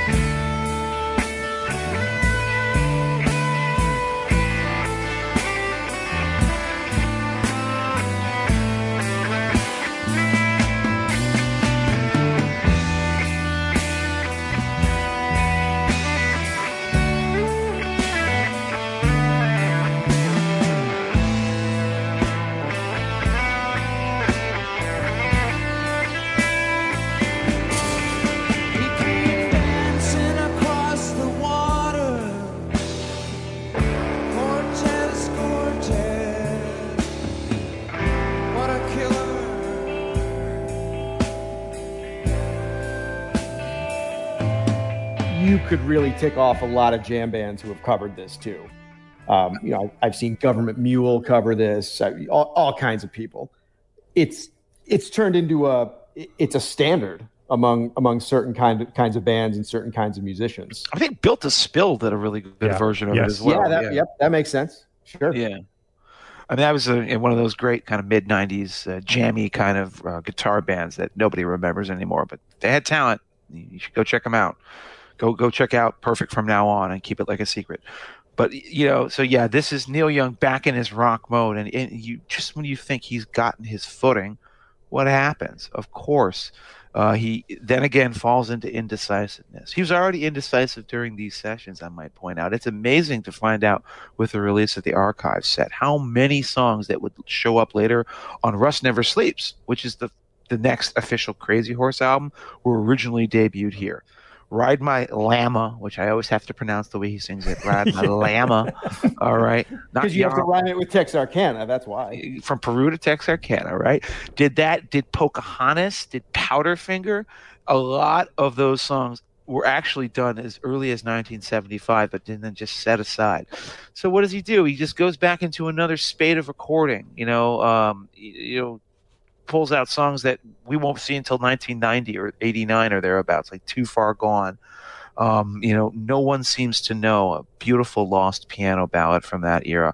Homegrown, like a hurricane, which is of course a famous song, but you don't. It's going to be two years until it's ever released. Um, stuff that will only come out on Comes a Time, and then what does he decide to do? Decides to get back together with Stephen Stills of all people, a guy who was kind of famously hard to love, but Neil and him just seem to have a vibe together no matter what. I mean, Neil's an irascible character, or maybe he, appreciates the fact that the only other person who could con- conceivably get along with Stephen Stills for any amount of time is him. Um, and then they put together the Stills Young Band.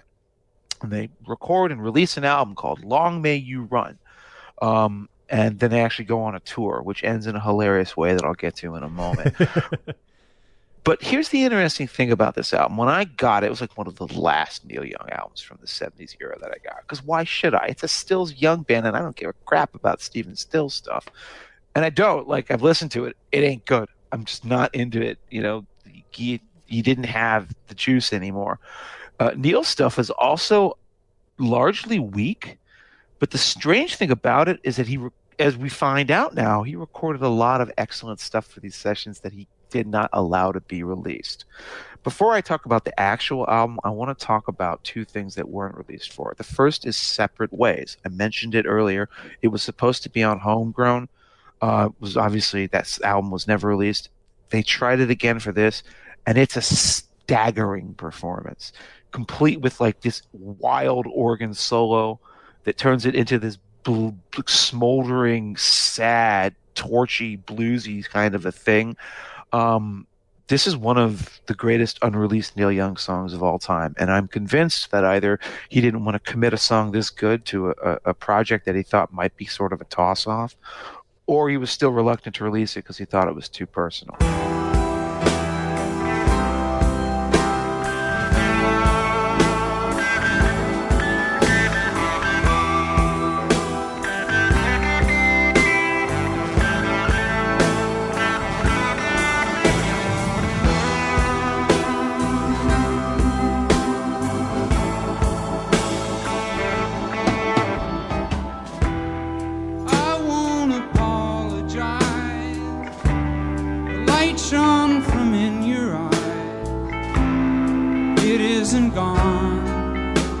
Soon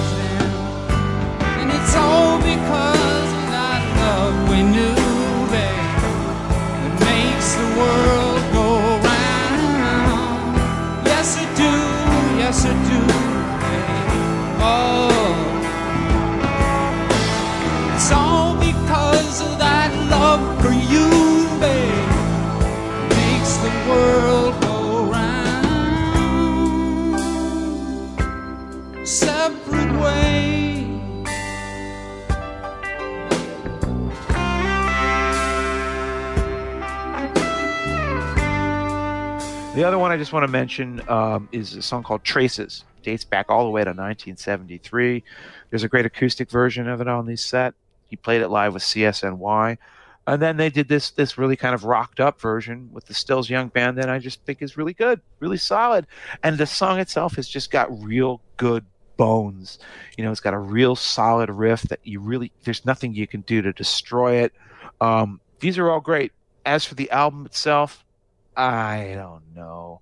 What was it you said about Midnight on the Bay, Scott? Oh, yes. Midnight on the Bay is Neil Young doing America doing Neil Young. Yeah. It's Neil Young thrice removed. It's not good. It's it's it's very kind of like stoned, lazy hippie. I, that's why I feel like, gosh, I feel like it was an intentional move. Uh, The one song everyone here knows is "Long May You Run," which is a great song. It's a song Neil Yote uh, wrote as a tribute to his car. You know, uh, you know, "Long May You Run." Maybe the Beach Boys have you now in the surf singing Caroline, and then you know you hear CSNY in the background singing "Oh Caroline, no." It's a really beautiful song. Um, but it's also kind of a lighthearted song. It's not a really serious one. Maybe the Beach Boys have got you now. With those waves singing Caroline. Rolling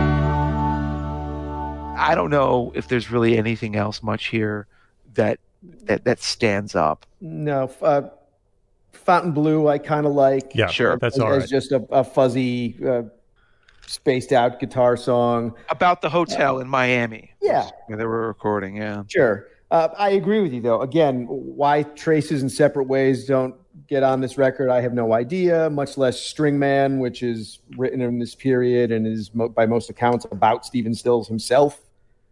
Yes. Well, I had to wait till uh, I think the Unplugged record Unplugged. in '93 before I ever knew that String Man existed, and it's a beautiful song. I, I, I wish I had heard it sooner. And that's you know he, he, he the version that's sort of the official version was a hybrid. It's kind of what he would start experimenting with during the second part of the 70s, where he would take a track that was recorded live and then he would sort of you know start overdubbing it, put backing vocals on it, put an extra guitar on it, strip away the audience new noise or anything like that. And that's the version of String Man that was kind of like a famous bootleg for a long time. And we talked about this song already on our Patreon only uh, episode about tribute songs.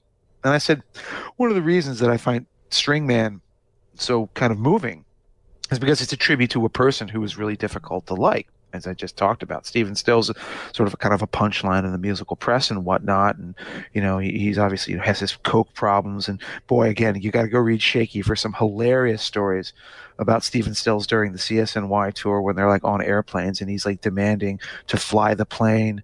Uh, and he's like saying like you know you can trust me i'm actually you know an ex-military man i served in vietnam like how many how many drugs does a man have to be on to start making crazy claims like that sure but then you hear neil talk about how he say you can say that the soul is gone and the feeling isn't there but he disagrees you know? He says like no i i, don't believe that you know?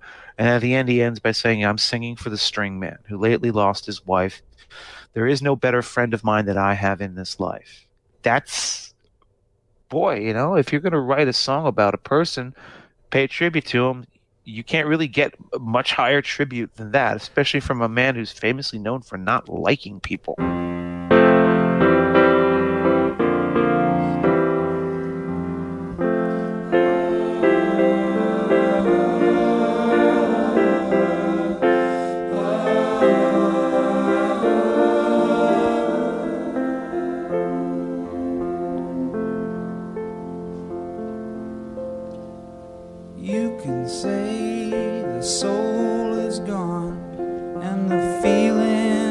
Is not there. Not like it was so long ago.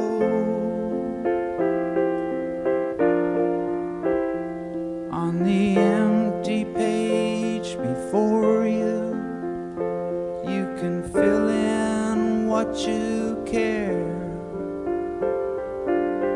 But try to make it new before you go. Take the simple case of the Sarge who can't go back to war. Cause the hippies tore down everything that he was fighting for. So are we? Are we? Are we then supposed to uh, surmise that the other songs that he writes dumping on CSN and Y are mainly about C and N?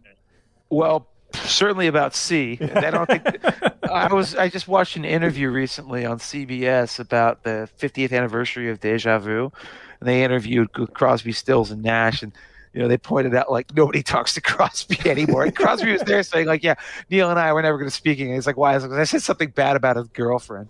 Yeah. Just Daryl Hannah, and he was he was he, it's hilarious because you can hear him. He sits there. And he's like saying, "I was like, well, I mean, what?" I'm, and then he just says, "No, don't say it, David. Don't say it." He actually catches himself. Says like, "Nah, I'm going to just say something that'll piss more people off." So yeah, th- these guys famously never quite got along, and of course, everyone had their drug problems and their ego problems and all of that.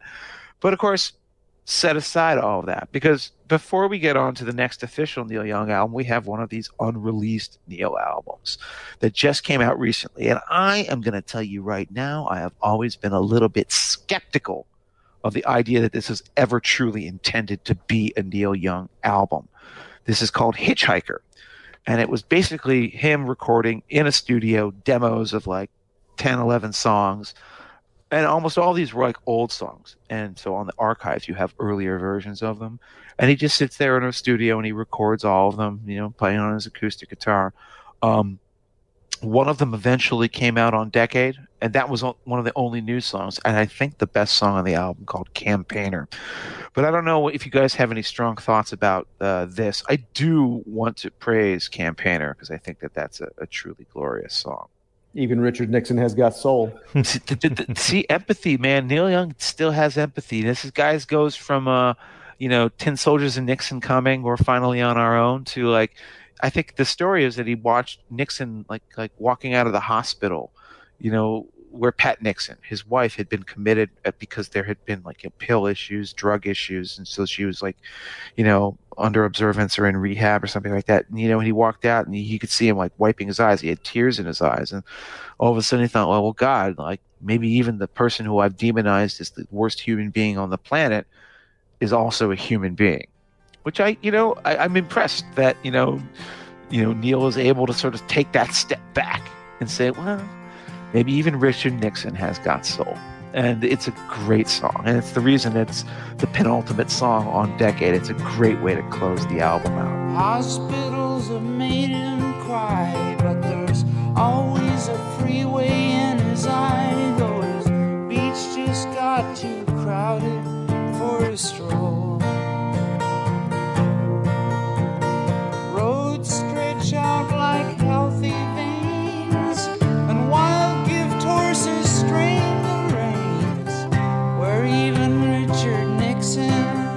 Got soul.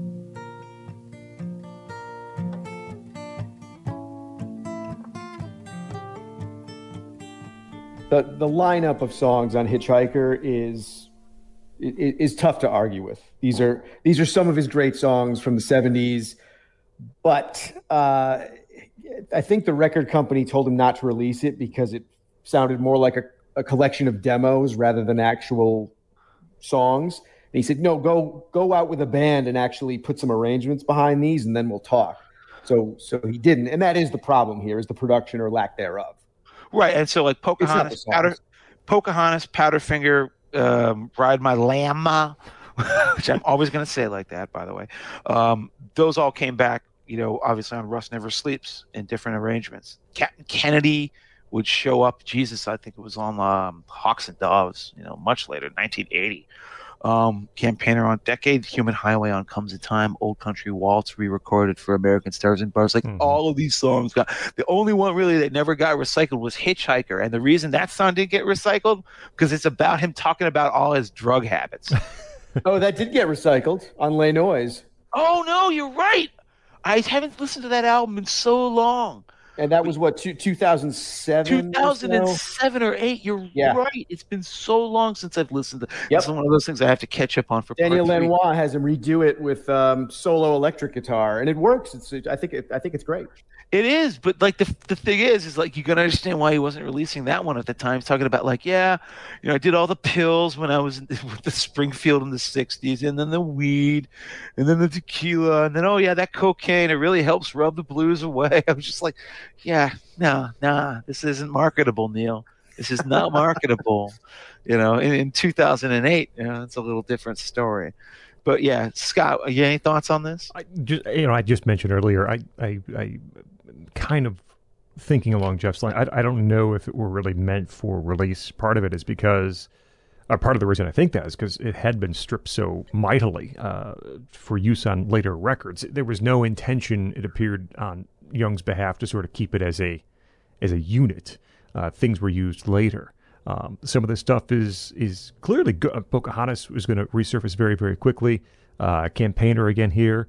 Uh, Old Country Waltz I, I like uh, from here as well. I actually, but I, actually prefer this version, which is just him on a piano, and I, I and like harmonica, yeah, real simple melody. I like it uh, a lot here too. This old music has kept me on top. When you're down, it's a hard thing to stop. I don't need no excuses.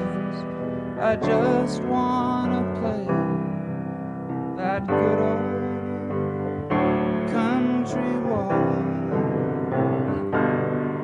and I'm playing it that old country waltz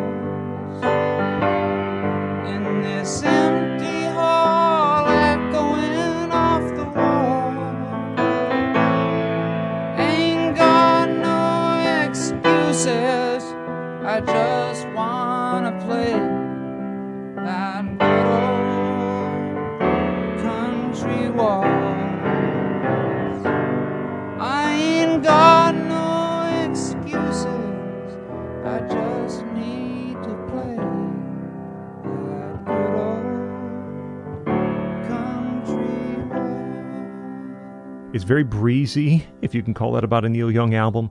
Um, but it does sound to me. I understand the label's point of view. I understand the label saying, you know, these really sound like demos, and not, you know, on the beach. Famously, that that's just a very rough mix, right? There was no sort of mastering with on the beach.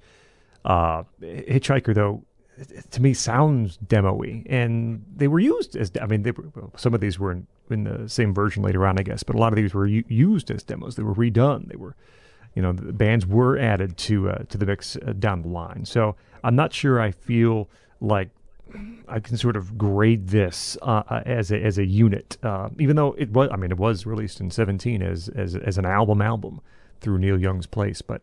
I think um, it, it's hard for me to say it's, it's it's it's it's a great record. It's hard for me to say it's even really intended to be something that, that was that was going to stay intact. Yeah, I mean, the thing is, before we move forward, I also want to point out that 1976, which is the year that we are in right now in terms of recording, is, in my opinion, the greatest year for Neil Young's live performance career ever. there are a lot of competitors. I, I say the Harvest Tour on 73, say tonight's the night in like late 73, you know, in September and October. I would say, you know, you could talk about like the Arc Weld Tour in 91 when he was touring Freedom and Ragged Glory. Lots of great live Neil. There's even a fantastic we'll talk about it on the next episode. Fantastic compilation he released of like, you know, his lost era in 84, 85, where he's playing like the International Harvesters country music called A Treasure. It'll blow the top of your head off. It's so good. Um, however, 1976 for Classic Neil was great. He did two separate tours. In March of that year, he played both America and Japan um, you know, in America, he or also Great Britain for that matter. Um, those Japanese shows are some of the best. I included several tracks from them in our first episode on our intro section, figuring that no one would really know unless they were a true psychopathically hardcore Neil Young fan. You know, I, I did that, the Mellow My Mind, which I think is just the most perfect recording of that song ever. Um, and I also Country Home, a song that would not resurface until 1990 with Ragged Glory. Um, and it's better in 1976. But then he went back out on the road again in November and he played mostly America. He played like, you know, the Palladium. He played New York and he played all up and down, played Texas. Uh, that was had, the sets were divided. It was a crazy horse show, but the first part, first set was a acoustic piano, you know, like classic early '70s Neil Young style. Second part was you know Crazy Horse just jamming out. There are a lot of official releases. I'm never entirely convinced the official releases capture this. Even on the box set, that Odeon Budokan uh, disc 10 of the Neil Young Archives Volume 2, it's very skimpy doesn't really do the whole experience justice. Then you have Songs for Judy, which is from the later era from November, which is just his acoustic sets. And it's mostly greatest hits kind of stuff, but it's all well performed and pretty funny too. Um, the bootlegs from this era are just surpassingly good. And uh, this is his greatest live period.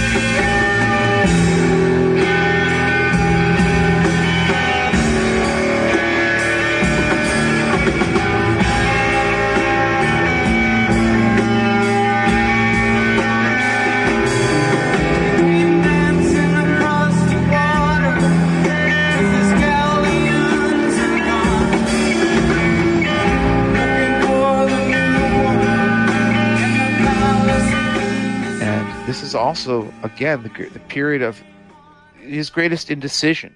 He has so many more lost albums. There's a, there's another lost album which I regret infinitely, only informing Scott of this morning before we were recording the show. But thankfully, my brother in arms, Jeff, has been well aware of it for years, and that is called Chrome Dreams. This was another one of these things. He's just thinking about what do I go next? What do I do? What do I do? What do I do? And so this is a much this is the opposite of Hitchhiker. This is a much more electrified album. There's some of those acoustic tracks that are actually still on it, but this is like you know you've got like a hardcore Crazy Horse version of White Lines. You've got a hardcore Crazy version studio Crazy Horse version of uh, Sedan Delivery, which we'll of course be seeing on Rust Never Sleeps. String Man is in there. There's a lot of great lost tracks on this that again would all be shelved and you wouldn't hear about them until decades later when they seeped out from the vaults. And presumably some of this will be included on the next archives box set. But since scott i know you don't have anything really intelligent to say about this Nope. i'm going to ask jeff what do you think about chrome dreams the last thankfully of the lost neil young albums from the 70s we have to discuss it's kind of a dry run for Rust Never Sleeps, isn't it? Where you've Yeah. got a, a little bit acoustic, a little bit electric. It's sort of divided half and half. And but a lot of these unreleased albums or lost albums during this time, at a certain point, it just becomes about sequencing. There, most of these songs are going to see the light of day somewhere, but it's a matter of a what recording he picks uh, or what version he picks, and and b what order he's going to put them in in the album.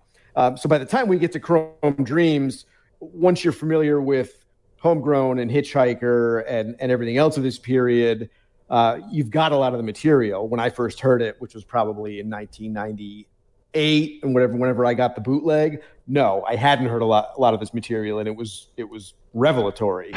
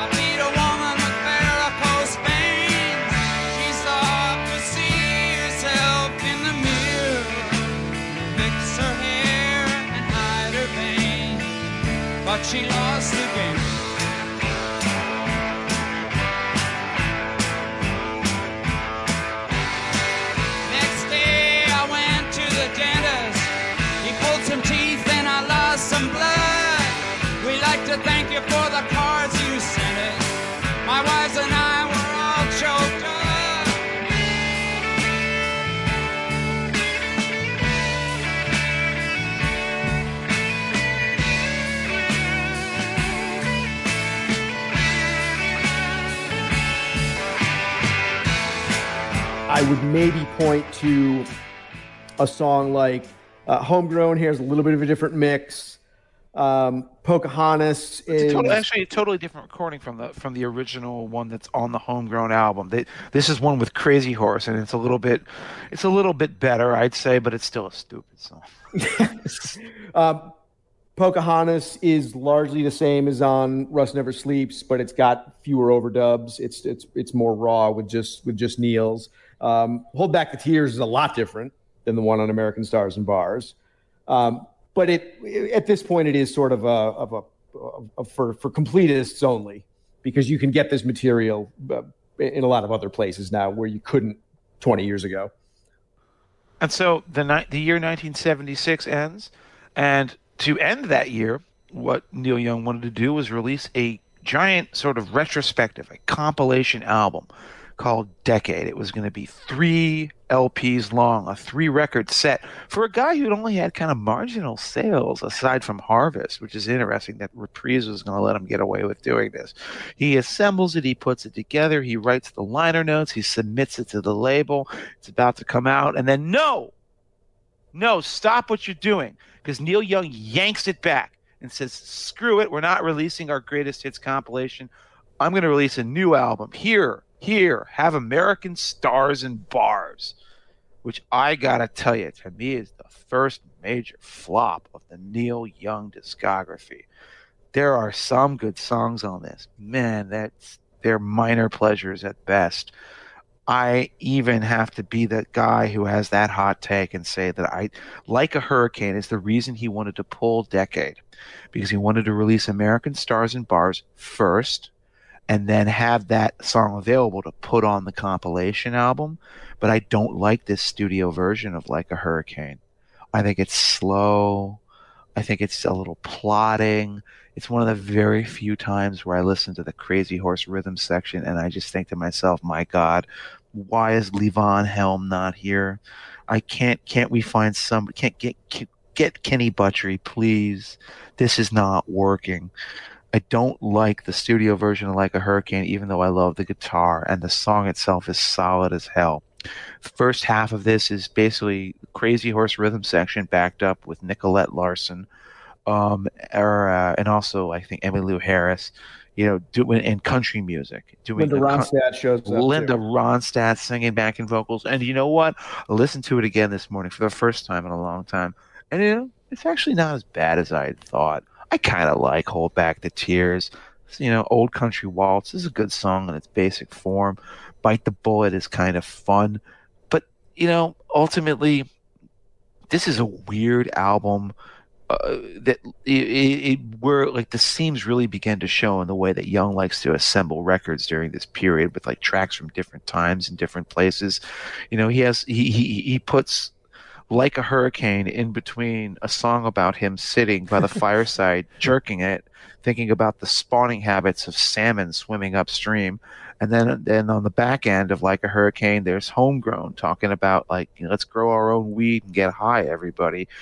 It's hard to take this record too seriously. I don't know it seemed to get decent reviews back in the day, but I've never understood uh, why he released it like this, and especially why he's like, "We got to hold off on Decade for this. We got to make sure this comes out first. What do you guys think? I like it more than you do. Um, Same. That, that probably is because for two reasons, I guess. One is I, I, I don't mind this album version of Like a Hurricane, and two is I actually kind of dig that first side. Uh, it, it, it's not legendary stuff, but I think it's good. I, I like Saddle Up Palomino, frankly. Um, it's got charm to it. Uh, hey Babe, I, I like the way that Talbot's bass just sort of clomps along, setting the pace. Really nice steel guitar from Ben Keith, who's back again. Um, Bite the Bullet is interesting in that uh, what it sounds to me like is is Skynyrd. Or it sounds like Skynyrd, like the Hogettes, uh, which they were featuring right around this very same time. Born and raised at the top of the South. Like the bullet. You know she knows what it's all about. Like the bullet. Good old boys are coming from miles around.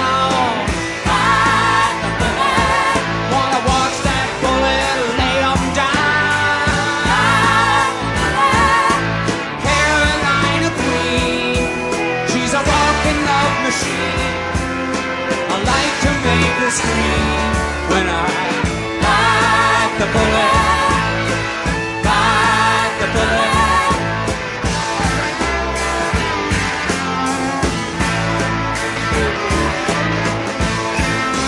It's actually my favorite song on the record. I think. Bite the Yeah. bullet.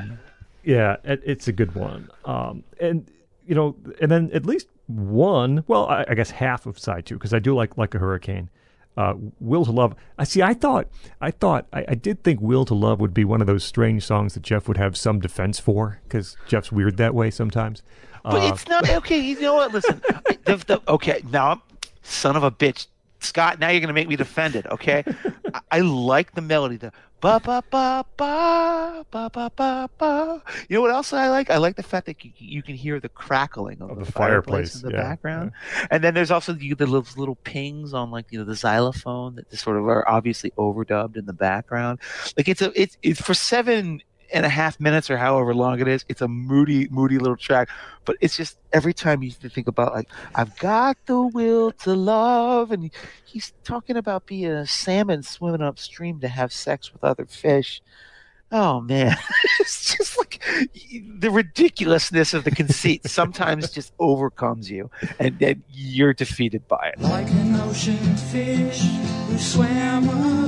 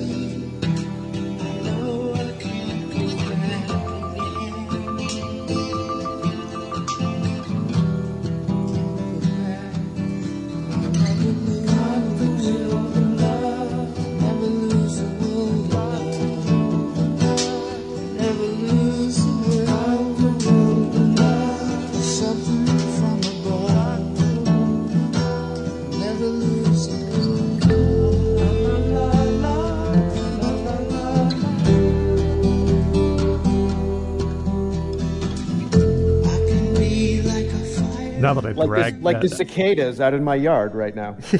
They've got the will to love, and They've got the you'll see- will to love. you'll They're see 'em s- singing. and you'll see him 17 years from now. Yep, I was going to do this out on the back porch, but I couldn't because they had not officially gotten too loud. It would have bled into the microphone. Um, this I agree with with Jeff that this is a little bit too much of a hodgepodge. It's got two songs from Homegrown, or the three that were going to be that were going to be on Chrome Dreams, then got shelved from that. And I agree also that the definitive version of Like a Hurricane, I think, is on Live Rust. It's not here, uh, or any live version pretty much is superior to this version.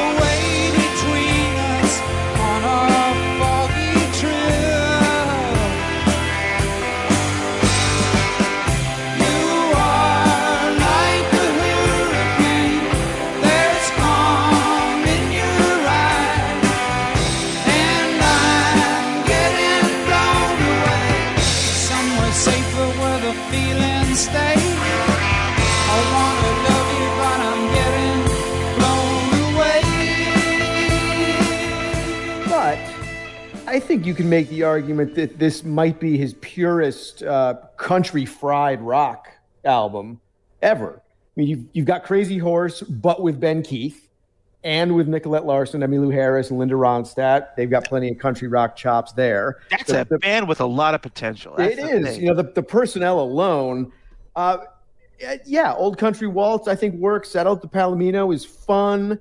Um, I, I think this, where, whereas Long May You Run is rightfully overlooked, I think this one is a little unfairly overlooked, sandwiched as it is between in that period between Tonight's the Night and uh, and Rust Never Sleeps. Yeah, I, I, it's not my favorite al- Neil Young album by any stretch, but but I do like it just fine. I mean, I think one other thing to point out about it that this is the album where "Star of Bethlehem" finally got released, and and I and I love that that has Emmylou Harris on the backing vocals, which is just, her voice is just beautiful, one of the most beautiful country vocalists of all time, frankly. And um, we talked about it a little bit before because, of course, it was on Homegrown, but it's a beautiful kind of quiet folk song that's also really dark. At the end, what's the ending line? You know, maybe the star of Bethlehem wasn't a star at all. Like maybe I thought I was following, you know, my true beacon, my true love, but I was deceived. Um, by sandwiching it here in, in between this slab of country fried rock and then like the song about salmon having sex, y- you miss out on, on kind of what a quiet and perfectly dark song that is.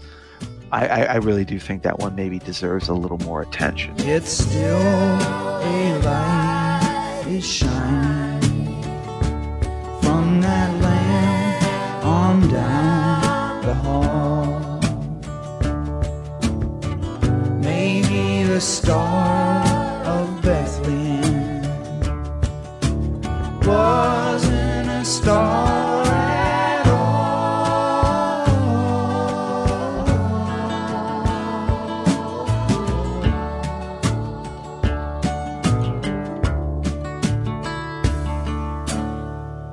after Neil uh, was, you know, finally satisfied, okay, we got American Stars and Bars out there. Then finally, Decade comes out. I don't really think. I mean, obviously, every song on this record, most every song at least, we've discussed, probably even excerpted at this point. Can't know for sure until we're done. But one that we haven't really discussed, though, Jeff. Th- this is an album that is a three, as I said, a three record set. It starts with the earliest Buffalo Springfield days, and it goes all the way up to Like a Hurricane, which is at that point the most recent thing that he had released. Um, and it includes, sort of notably for a, a compilation, you have this luxury when you have three records to work with, a ton of great outtakes. Starts with Down to the Wire with Buffalo Springfield outtake, and then you've got you know uh, you know stuff like Deep Forbidden Lake or Love is a Rose, Campaigner. You know, these songs are all actually really solid. Song Love is a Rose had actually become a hit for Linda Ronstadt in Mhm. the meantime, which is why he I probably thought it was a good idea to include it. Uh, but the one that Jeff talked about on our first episode, because it was played by Crazy Horse in 1970, I realized that we neglected to discuss when we talked about On the Beach, and I think it's the greatest outtake from this album. I think it's also one of the greatest Neil Young songs of all time, and I actually think it's gonna make it onto my top five. So this is chronologically out of order in terms of recording, but in terms of release, the song Winter Long is something we should not pass over. This is as old as it gets. This dates from 1968. All right, first you get live versions there, 70, but then he finally recorded it with his On the Beach band, and the beauty of it is stunning. It was the first thing they recorded for those sessions. And it was almost like watching the sun kind of like rise over the horizon after the long, dark midnight. The sun finally rises, and here it is, winter long. You know, it, after recording an album called Time Fades Away, it's, it's beautiful that he's actually singing an older song that has After Time Has Passed Away. Things we thought of yesterday, and these great harmonies. Ben Keith on the pedal steel, an absolutely irresistible chord progression. This is one of the great lost ones from Neil.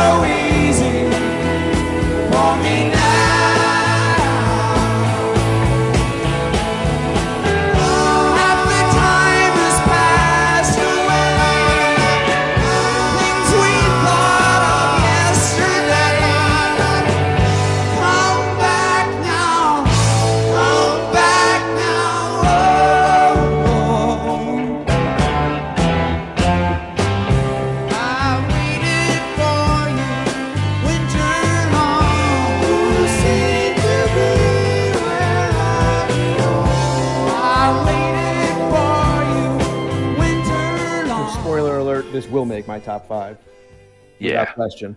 Um, it, it's got a similar vibe, I think, to like a hurricane in the same in, in the same era.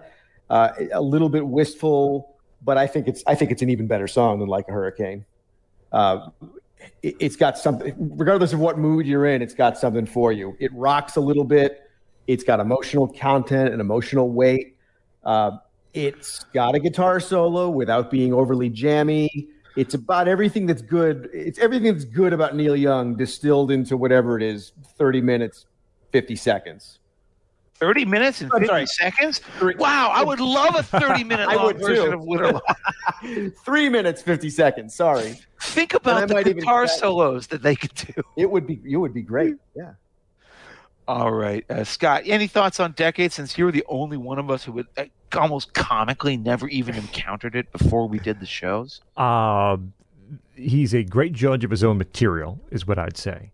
Uh, what I do want to add here very quickly, if we're going back sort of out of order chronologically, is I, I don't think we've mentioned a song. Jeff did a very nice thing, which is going through the second archive uh, release and sort of highlighting things we might want to hear because for me to take in this amount of material, it would be very hard to listen to all of archive. So one of the songs that Jeff highlighted, I think, if I'm not mistaken, dates back originally to the Gold Rush sessions and then was re-recorded during the Tonight Tonight sessions, and that's a song called Everybody's alone. Everybody's Alone. And so I wanted to make sure I mentioned that one. That is a really great song, and it is a little curious that it didn't end up somewhere because the type of song it is would have fit in a number of places. Uh, again, you have Ben Keith playing pedal steel. It's the Santa Monica Flyers who are playing on it. Really nice piano fills. Lyrically, you know, when I when I learn to be free, I wonder if I'll miss the pain because everybody's alone. And this is the era, as Jeff mentioned earlier, when there's not a real sort of uh, uh, uh, the lyrics are, are, are right up front. There's no mistaking what he's talking about. You know, here comes uh, um, everybody's alone. This is exactly what the song is about. But it's a beautiful song, and uh, I, I, I do wish it would have turned up somewhere on an album to be a little more universal in its uh, in its release. People talking to me, someone saying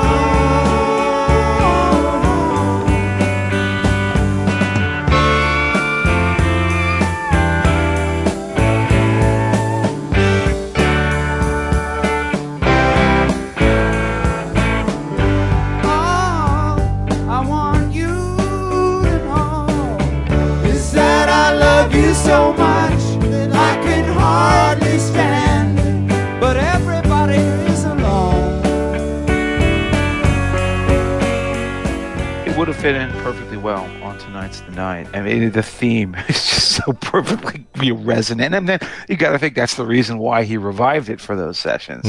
Um, you know, then again, they also played "Raised on Robbery" by Joni Mitchell for those sessions. So who knows? Maybe they were just drunk. Uh, but yes, the, there are there are this era of Neil Young probably has until we find out that what he's been hiding in the vaults.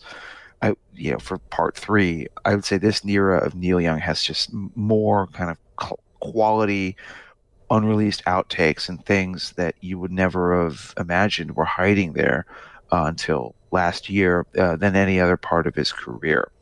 Um, what happens next is, I guess, in its own way, actually quite surprising some people might accuse it of being a retrenchment. Uh, Neil Young basically gives us Harvest Part Two, which people have been asking him for for, I geez, I guess you know, going on six years now. Instead of like doing weird ditch trilogy stuff or rocking out with uh, Crazy Horse or saddling up the Palomino, um, he goes and records a very beautiful, controlled country album in Nashville with a bunch of his old studio friends and strings and you know singing girls. Nicolette larson is all over this album. And i'm talking of course about comes a time. And i would actually argue that this is the most underrated album of neil young's 1970s it's a bit of a patchwork too he cannot avoid his his his desire for hodgepodging uh, so there are two songs on this record, two of the best songs I might point out, that are Crazy Horse outtakes from like 1975 or thereabouts. Um, but the rest of it is recorded, you know, with a bunch of his old school harvest hands, that kind of country style. And uh, I've got to say, I, I think that aside from Motorcycle Mama being a little bit noxious, even then I was listening to it this morning and I was like, yeah, this isn't even so bad. I think Comes a Time is, is a gentle, low key album that just doesn't disappoint me in any way.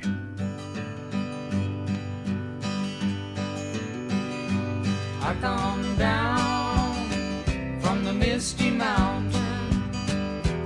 I got lost on the human highway. Take my head, refreshing fountain. Take my eyes from what they've seen. Take my head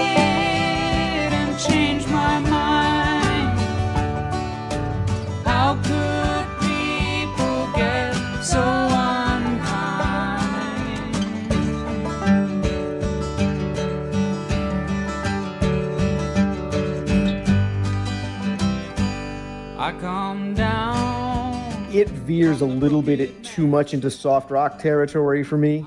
No, you don't no- you, you don't you don't like already one where it's almost like you can you can feel like we're already one and it's just like yes yes here here here's the Valium and here are the strings. Peace of Mind is a little soft Yes. rockish. A lot of love, of course. Nicolette Larson would have a huge top ten hit with on her own. Right, but see uh, that's on one of the that's one of the Crazy Horse songs ironically enough. Yeah, that's right. It is. Um, and I'm not even sure if Neil liked the final product that much. There's a now who knows? Neil gets Dylan esque sometimes. You never know exactly if what he's saying is the truth.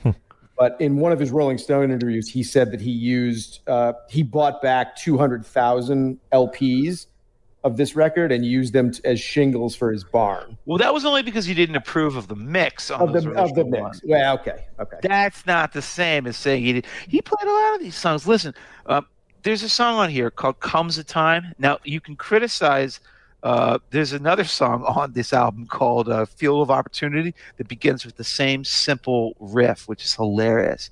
You know, uh, you know, And those are my two. Those are my two favorite songs on the record, by the way. So I guess But- that but makes co- sense.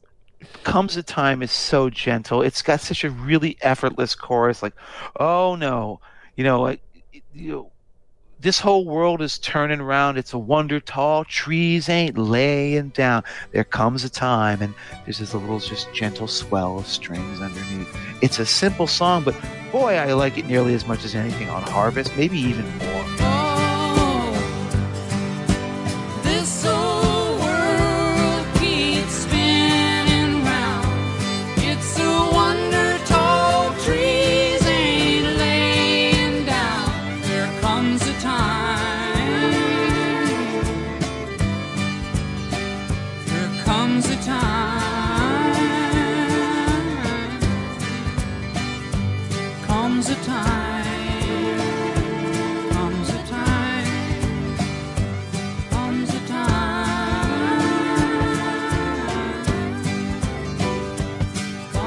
I do think if you took the best of this record and the best of American Stars and Bars, you would have a record equal to Harvest. Scott, I think this is my least favorite record from well that we're covering today, and I t- totally agree with Jeff, other Jeff, that uh, yeah, that this is a smooth, soft pop album at times, and you identified exactly the one I did too, which is Peace of Mind. Uh, that's just that's just really soft rock. Uh, going back, I kind of put in that category. Uh, the songs that I like here even are sort of slow growers. I didn't get them until a few times. That comes a time. Uh, Look out for my love. I think took me a while to appreciate. I'm actually kind of embarrassed that I didn't know that "Lot of Love" was a uh, was a Neil Young penned tune. I know the Nicolette Larson version, but didn't know it was a Neil Young song to begin with. Um, and that's a fine song. But there are uh, um, my favorite track is Field of Opportunity, which is on the second half. That is a very simple country, almost Bakersfield type melody. Um, and that great line in the field of opportunity, it's plowing time again. In the field of opportunity,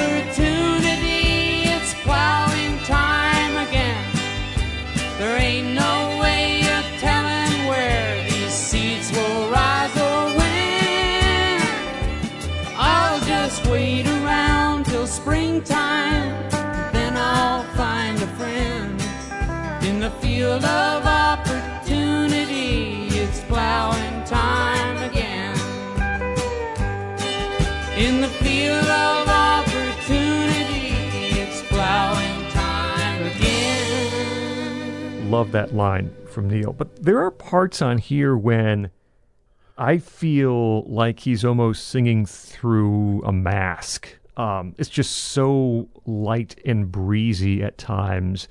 Is this the Neil Young that we know? Is this the Neil Young that we've come to appreciate these past few albums?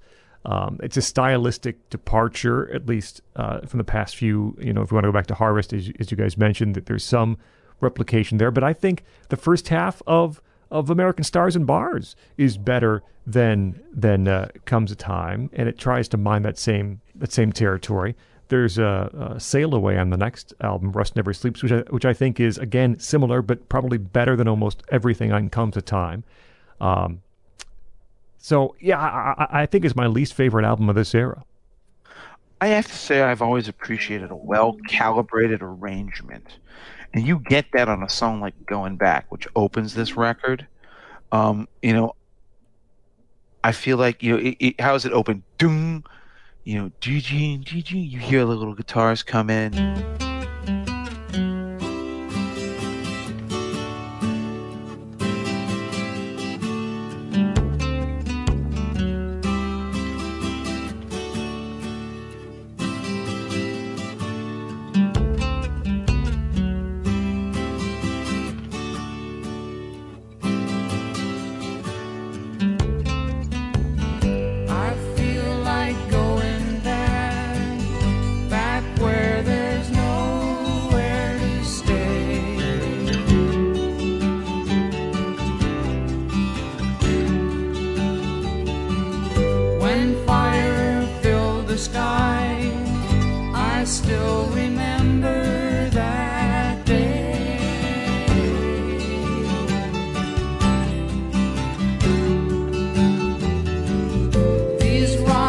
Suppose it's the way Jeff described Harvest on our last album. You know, it's like you know, the first half of Harvest being very buttoned up. This is a buttoned up kind of a song, but in a good way. It's taut. And then what I like most about this record is that Neil Young shows that he, he can do the same thing with um, Comes a Time, or rather with Crazy Horse.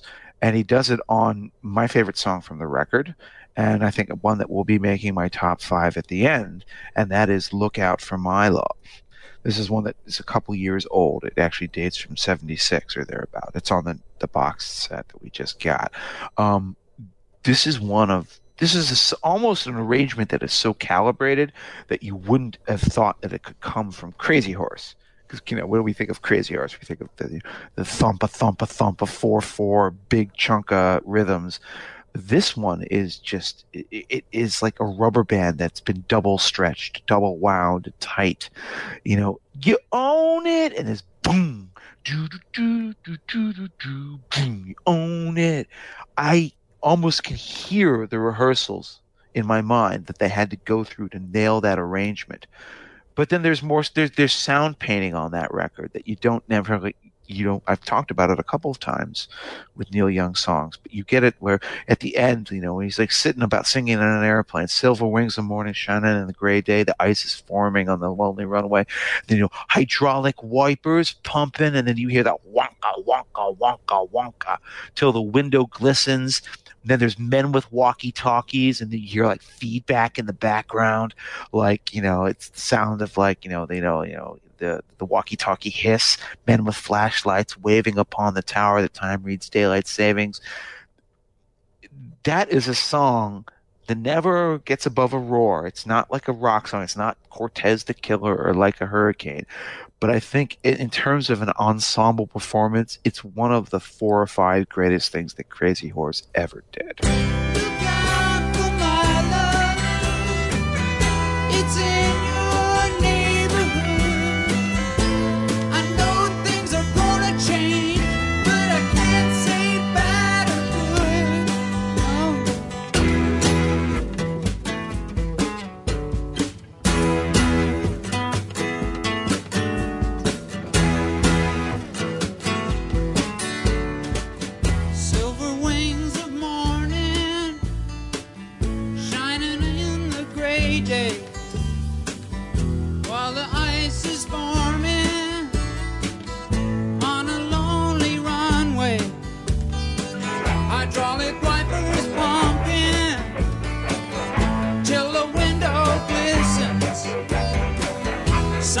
saying something. No one seems to listen. Men with walkie talkies, men with flashlights waving up upon the tower. Time reads daylight saving. I'm home again to you, babe. You know it makes me wonder. Sitting in the quiet slipstream in the thunder. Look out for my love. Look out for my love. Look out for my love. Do you all disagree? I wouldn't go that far, but I like it. Well, okay, we're gonna have to edit that part out. how dare you? How dare you poke a hole in my balloon, my friend? All right. Even if you don't care for comes a time, which I obviously do, I like it. I don't. I don't mind the softness. Um, what we're coming upon here, as we kind of wind the show up, uh, is the last. I was about to say the last studio album of Neil Young's career, uh, uh, this part of Neil Young's career, but of course the joke is, is it's not really a studio album. Kind of a studio. There are some songs there, a lot of live songs, a lot of songs that are altered in the studio. This is where the Neil Young hodgepodge effect just goes crazy because Rust Never Sleeps, as I mentioned right back at the start of the show, is the album that cemented my affection for Neil Young. Comes out in 1979. I have a lot of thoughts about this album, um, in, including you know some theories and or hot takes. But uh, what can you say you know about it except to start by pointing out this is the one that has, you know, out of the blue, my my hey hey, you know, it's better to burn out than to fade away. Uh, this is the one that has uh, Pocahontas, where you know he wants to sing with Marlon Brando, Pocahontas, and me. Uh, this is the one with Powderfinger. Oh God, the greatest Neil Young song of all time. This is the one where he decides that sedan delivery is a good job, and you know, it, you know, it can give deliver me a fine living. Uh, what do we think about Rust Never Sleeps? And I want Scott to go first because he knows why I want him to go first. Yeah, and I, will disappoint you a little bit because I was onto something. Uh, we, Jeff and I had talked yesterday, and I, I said, you know, one of, a, a, hot take I might have here is that I, I don't know about Rust Never Sleeps. And what what I think happened is is this is on Rust Never Sleeps you have two versions, of course, of My My Hey Hey or you know My My Hey Hey and then Hey Hey My My at the end. Uh, Powderfinger is a song that w- is taken from the archives. You have uh, Sail Away and Pocahontas, which are both taken from the archives, uh, both, I believe, in their original uh, forms and placed along these songs that are recorded live in front of an audience. Um, and then something like Thrasher, which uh, which to me sounds very early. Um, you know, th- that that to me is another one of his Bob Dylan sort of exercises in which you have you know eight verses, no chorus, uh, and very Dylan-esque lyrics. Uh, what was when I got, I searched up my uh, searched up my companions who were lost in crystal canyons when the aimless uh, uh, blade of science slashed the pearly gates. It sounds very Dylan-y to me. So. But you didn't like I, it when he said he burned his credit card for fuel. I, did, I, love that. I line. did like that. Where the eagle glides descending, there's an ancient river bending through the timeless gorge of changes where sleeplessness awaits. I searched out my companions who were lost in crystal canyons when the aimless blade of science slashed the pearly gates. It was then that I knew I'd had enough burn my credit card for. Headed out to where the pavement turns to sand. With a one way ticket to the land of truth and my suitcase in my hand. How I lost my friends, I still don't understand. But so, but my point being is, when I heard Rust Never Sleeps, I was hearing like half of an album I had already heard before in various uh, places through my through my journey because I, you know, I was going front to back uh, when I was catching up on all these albums, and so then I, you know, I, listened very fresh this morning and tried to to sort of.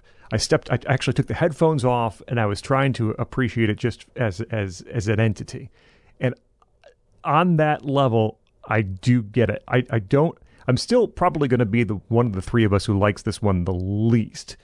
Uh, but I do now see how those pieces come together. Pocahontas sounds very good in context here, next to those other songs. Again, Sail Away here I like better than anything from the previous album. I think Thrasher, uh, I do like Thrasher as a song.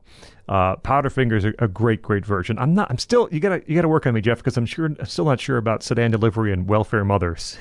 right there in the middle of, of Welfare Mothers is probably the weakest song on the album, and I, you know, okay, I was out making my own, you know, remarking to myself this morning about that as well. I was thinking to myself, you know, Welfare Mothers, you know, this is a 1977, 1978 song. It's like, you know, you can't blame Reagan for this, can mm-hmm. you? Right? You know, we, we think of Reagan talking about welfare queens and all of that, and it's like this is the beginning of the Carter administration. Maybe Neil Young was just ahead of those times. I don't know where that came ahead from. of the curve. And yeah. Scott, we, Scott, I know you know the Bottle Rockets. We could put that up against Welfare Music. That's right, from uh, Brooklyn side. Yeah, A side and B side. Uh, I'll start with a really hot take on this album. Well, I just uh, more in general. I think that now that we're wrapping up the 1970s with Neil Young, I think Neil Young in the 70s matches and exceeds what Bob Dylan and Bruce Springsteen did in the 70s. I don't know, you could say that about their entire career, um, but I would nudge Neil's output ahead of both of theirs. I think his highs are just as high and his lows are not as low. um, even if it is sometimes unfocused or slapdash. And I say that because here we are at, at the end of that decade, which he concludes with one of his strongest albums. There's this sort of uh, superstition among Neil Young, Neil Young fans that the end of a decade tends to turn on his creative juices, which we'd see again with Freedom uh, and and Ragged Glory ten years later. Um, speaking of Dylan, I read one critic last week when I was reviewing all this stuff again. I think it was somebody from allmusic.com where he likened it to bringing it all back home, where you had the acoustic side and the electric side, and one foot in the present and one foot in the future. And that might be an apt comparison, I think, because the the first side is is sort of of its time. It's acoustic. Uh, it, it maybe even feels out of place when punk and new wave and disco are ascendant, and then you get to side two, and he just seems to embrace the punk uh, aesthetic, especially with Welfare Mothers and, and, and Sedan Delivery. I personally like the first side better. I think the songs are stronger, especially Thrasher and, and Pocahontas, which are two of my favorite Neil Young songs uh, of, of any era. Um, Thrasher being sort of a casting off all of his burden about Crosby, Stills, and Nash uh, in, a in a very uh, symbolic roundabout way. Um, although I like the first side better, Jeff, I think now here's the time where we have to talk about Powderfinger because it kicks off the second half. It's a song that he wrote for Ronnie Van Zant, intended it to be for Lynyrd Skynyrd. Ronnie Van Zant dies in the plane crash, so Neil records it himself. Um, It's the greatest Neil Young song of all time, and I have so much I is. want to say about it.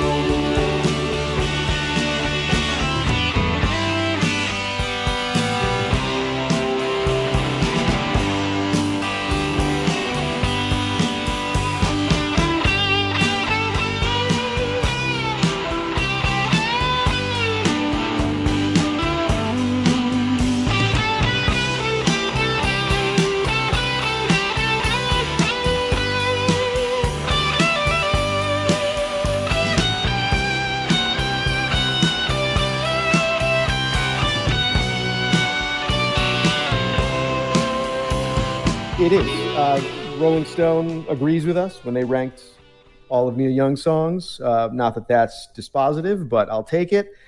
Um, well, let me ask you this to kick it off. Is it about Vietnam? Is it about Native Americans? Is it about guns? Is it a metaphor for the path from childhood to adulthood? You could, you No, could it's about it's about the Civil War. Simple as that. oh, it's about the Civil War now. Okay. No, clearly is. I mean, because what else is some guy who's talking about? You know, you know, you know, Big John and Emmy Lou. He's living in the South. He's living on the river. Maybe it's the Red River, the Mississippi River, some river where a gunboat's coming up. And uh, Not, you know, not the Mekong River? no, Daddy's gone. My brother's out hunting in the mountains.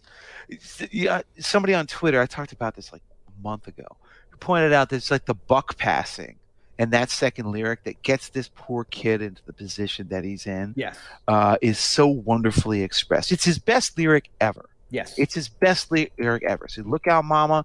There's a white boat coming up the river with a big red beacon and a flag on a man on the rail. Better call John because it don't look like they're here to deliver the mail.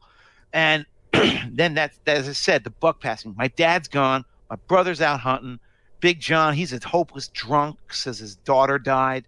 And so the powers that be left me here to do the thinking. And I just turned 22. I was wondering what to do. And the closer they got, the more those feelings grew. And then you go into the two greatest guitar solos of Neil Young's entire recorded career. Um, there's two passes he does through throughout the lyric, you know. Um, the the first one is very beautiful, and then the second one, you know, where you know he says, you know, he raises his rifle to his eye. He's he's a kid. He's an idiot kid standing on the dock. He's too young to know any better. There's a gunboat that has cannons on it coming up, and he's just taking pot shots at it like a moron. He doesn't have the good sense to just flee to get out there. To listen to what his dad said. He said, Red means run, son. Numbers add up to nothing.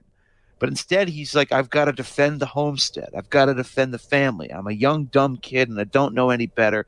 He shoots. What inevitably happens? He gets shot back, immediately crushed. I saw black. My face splashed in the sky. Which is And- vivid. That is a vivid lyric. It's a vivid lyric. And then Neil Young goes into the single greatest guitar line of his entire career. That guitar solo will live in history as the most powerful, emotive piece of playing that he did with Poncho on rhythm at the same time.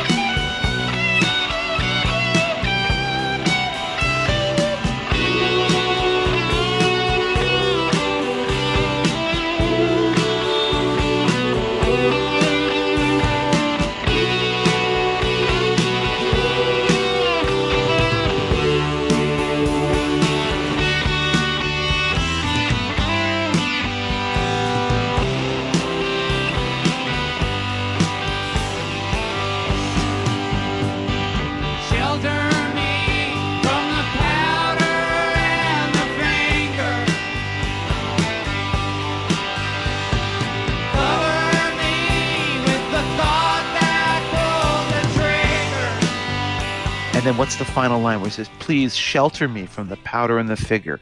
Cover me with the thought that pulled the trigger. And then think of me as one you'd never figured that would have faded away so young with so much left undone. It's such a powerful lyric.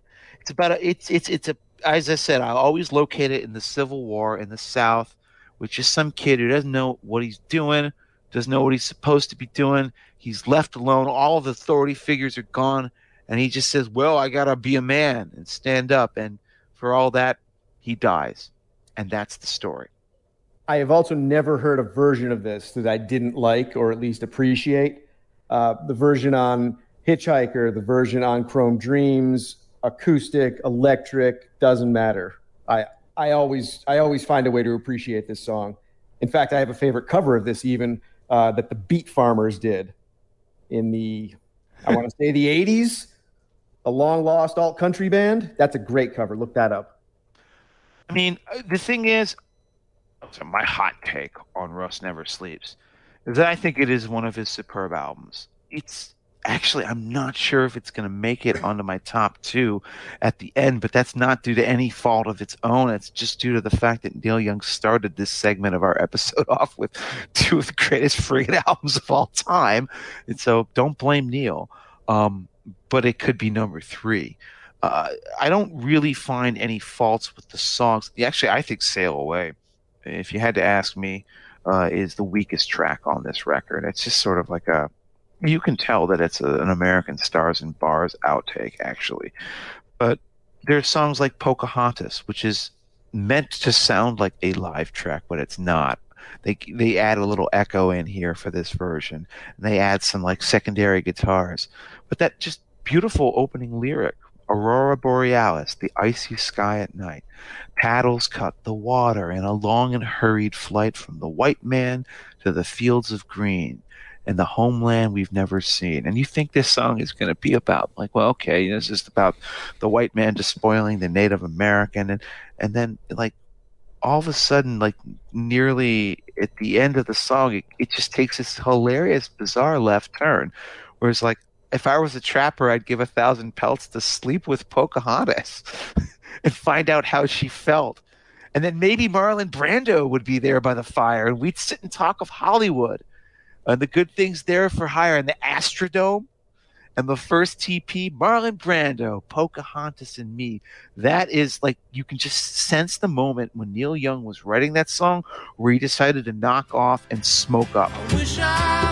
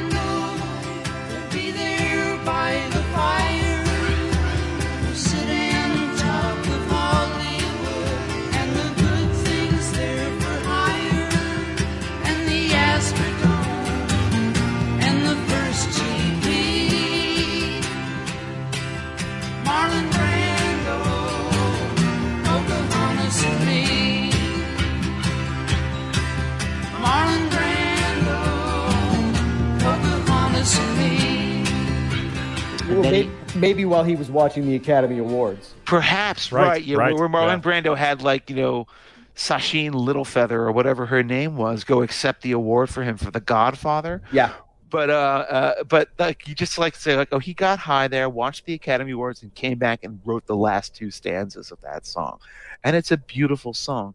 And you know, it's funny we we, we can't really talk about Rust Never Sleeps without talking about uh, the opening and closing songs that bracket it, which are Hey Hey My My and My My Hey Hey, Out of the Blue and Into the Black. Now. Scott, actually, before I continue onwards, can can can you tell us a little bit about how shocked you were to find out that uh, there is an unexpected Devo connection here? Yes, this is. I don't know how this could exist, and no one could tell me. Um, I, I, you, you can correct me on the story, but uh, he had been working a bit with Mark Mothersbaugh from Devo uh, prior to Rust Never Sleep, like 70, 78 or so. And- Seventy-seven, actually. Okay, Yeah. 77. And uh, and then th- th- there is uh, this version of My My Hey Hey or Hey Hey My My probably it's more electric with with Neil Young playing with Devo and uh, the video is nuts. Uh, it's, is it from a it's from a uh, some sort of release, right? That It's from uh, uh, an unreleased documentary that, that Neil Young was making called Human Highway. But yeah, that's where it's from. and you can find it on YouTube, and you can find it, uh, I guess, uh, elsewhere. But uh, it sounds exactly as you think it sounds. Neil Young playing with Devo, and as Jeff mentioned to me when I when I said how could this be out there and I didn't know about it, it does explain in part uh, the, the the twist, the turn we're going to see as part three begins uh, in the music of Neil Young, because it, it is influenced somewhat by that sort of uh, Devo um, sound. But just what they do, I mean, it's it's not entirely unlike the Devo take on you know Satisfaction, right? Sort of deconstructing uh, the song and getting it to its to its essence, and then putting it all back together again. But hearing uh, Neil Young play with Devo on Hey Hey My My uh, certainly was one of the highlights of the prep for this episode. Now, I, I'm curious to know, and, and I'd like to get a poll from from both of you uh, of these two versions. Which do you prefer? I'll tell you mine. The end of the Black one is the one that made it the, the electrified version that ends the album. That's the one that Mothersbaugh actually contributed that lyric. You know, it's better to burn Right. out this rust, Rust never, never sleeps. sleeps. Yep. Um, that is the one that is sort of more popular. It's not my favorite. The one that I always loved was that opening acoustic one, which I guess is old school. It's just Neil with a guitar and a harmonica, but there's something about sort of the crystal clarity of the recording, which is beautiful. The the way the guitar sounds on that is flawless, and maybe I have to say I'm a sucker for the original lyrics. You know, it's you know it's better to burn out than to fade away. My and uh, you know the king is gone, but he's not forgotten. And Neil Young is one of those few people who cared. Maybe he was worried about that he was getting passed up or getting old. So he talks about, you know, is this the story of Johnny Rotten? Elvis Presley and Johnny Rotten in one lyric. Um, it all works. It all works particularly because it comes from the mouth of a man who had been around playing music relevant since 1966. He was the dinosaur. You know that you know no Elvis Beatle or the Rolling Stones. That's what that's what the Clash said on the song 1977. And so Neil Young could have looked at that and said, "Well, that could have just as easily been talking about me."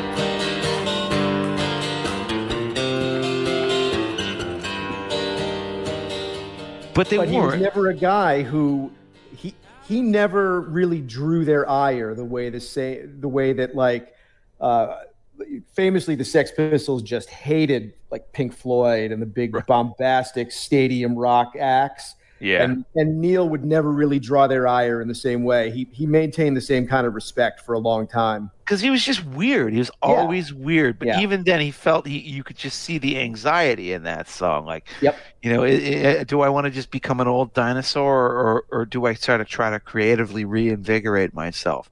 Which is what this song and this album is all about. So, anyways, I prefer the acoustic version to the electric version. What do you guys think?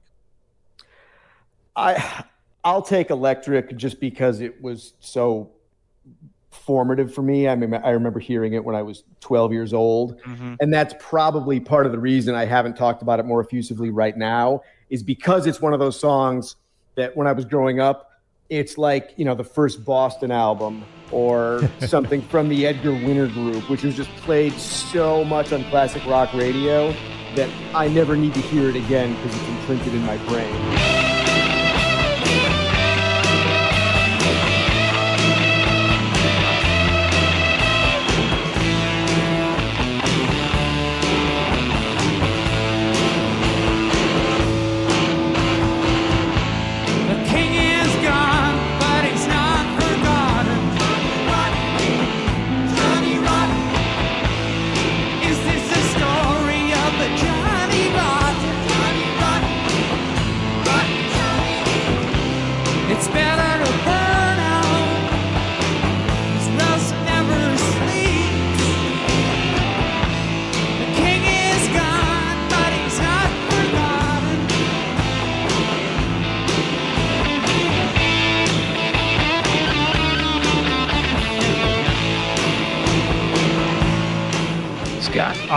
Prefer the acoustic version, uh, the first version. Uh, as- I love a man of class part. and taste. I do want to ask this question of you guys, and uh, you know, my my hey hey, the first version is one of the few times on the record that you actually hear the live audience. They they Mm-hmm. come up and applaud on the uh, "Rock and Roll Will Never uh, Die" lyric. You can hear them, but other than that. The, the audience is essentially excluded from this recording. You- don't have the the live, uh, even like on uh, "Time Fades Away."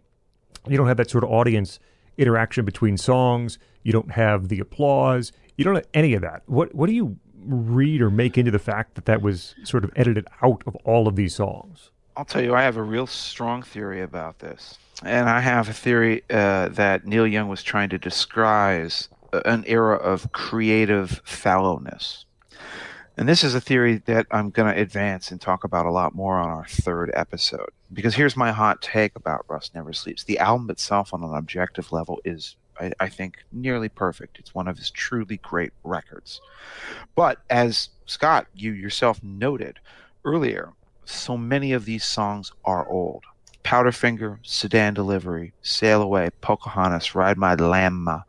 Um, we don't even know. We might find out when the third archive set comes out, you know, somewhere next year, apparently, uh, that Thrasher i- is an old song and that or Welfare It Mothers. feels that are- way to me. Thrasher feels old to me too. Yeah. It, and and exactly what you said. It feels like an older composition.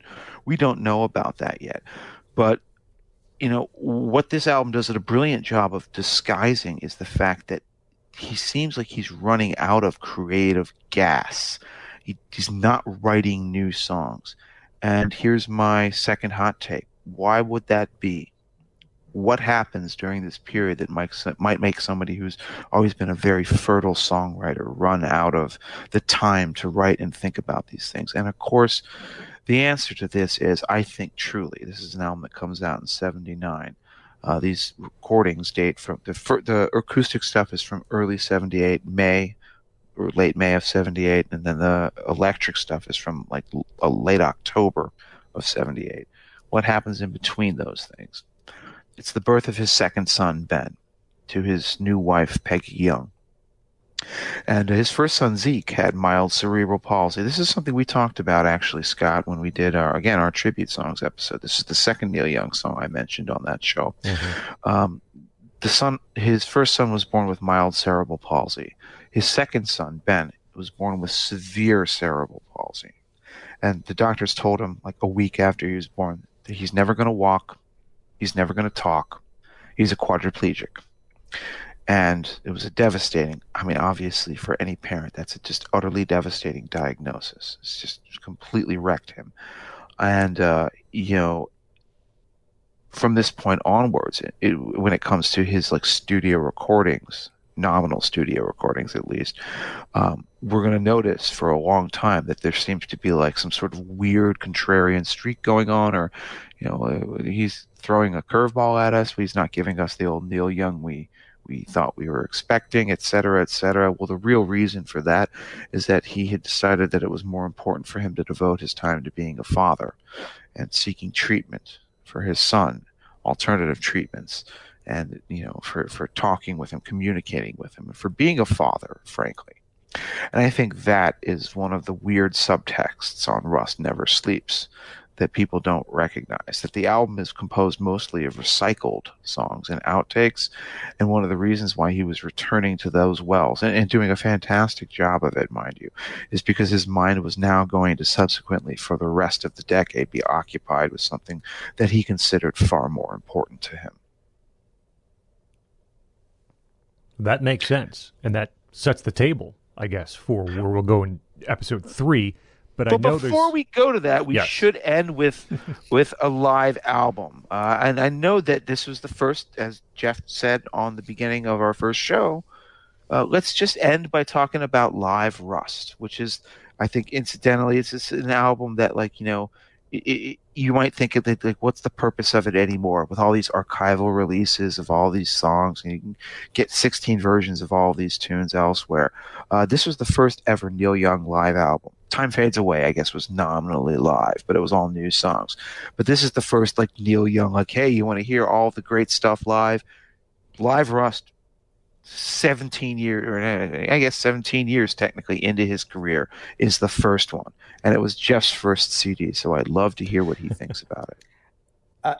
yes, there's a bit of a greatest hits element to it, but it's as good as Crazy Horse has ever sounded, or, or and ever would sound. I think that includes the Weld live disc in in 1991. Uh, there's a real urgency to the playing. Uh, like uh, when you dance and the loner, they really they attack the songs in a way that the studio versions just don't. Um, there's a real edge and rawness to it, and Jeff, your your mileage might vary, but I think these are the definitive takes on two Springfield songs, Sugar Mountain and I Am a Child. I think the solo acoustic versions here are are better. Um, I even like the solo solo acoustic version of Comes a Time. Um, front to back, a lot of this album is is, is what I consider to be the, the the definitive version of a song. When I hear I'll, it in my uh, I'll- head, I'll tell you this, Jeff. I never liked "I Am a Child." Like when I heard it on Decade or on the Buffalo Springfield stuff, until I heard the live Rust version. That Yeah. just is just the most perfect acoustic performance ever.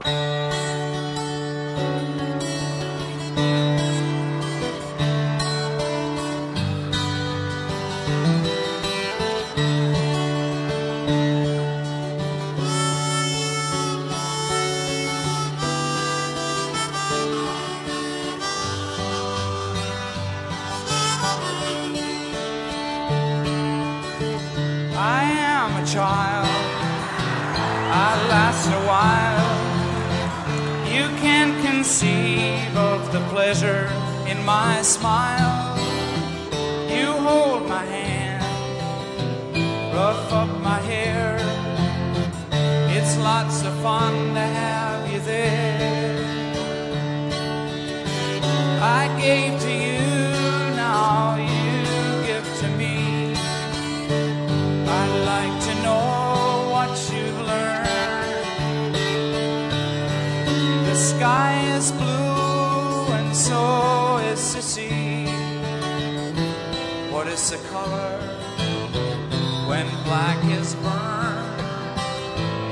What is the color?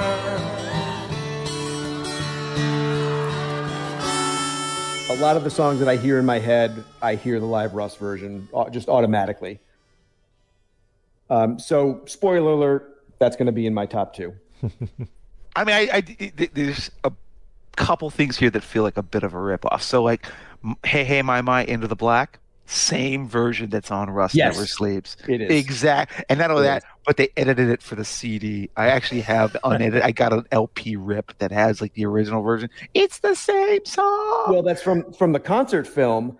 If you get the concert film um, on DVD, which is really it's weird, uh, he's got the, the roadies are dressed like Jawas from Star Wars. yes, and and then they have the giant. They have like they're like fake amplifiers that are literally like two stories high. Oh, they're, yeah, they're like thirty foot tall Fender amps on stage, and you all you get everything that's on Live Rust, but you also get Thrasher and a couple of other songs that didn't make the cut.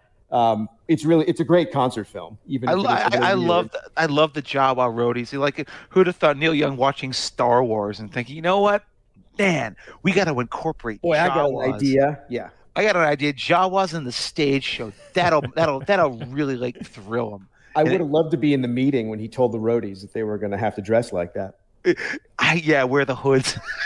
And the and the and the eyes, they had like flashlights for eyes. It- it's amazing. It's like such a silly impulse, but yeah, for some reason it works. There's something. There's almost like an innocence about it. It's like it, it, it's like a naif's view of like you know concert presentation, and yet because it has that approach to it, it works. Scott, have you? Did you? I know you've never been the biggest live album aficionado. Did you listen to live, Rust? I gave it a, listen, and uh, it's not something that jumped off the uh, the page to me.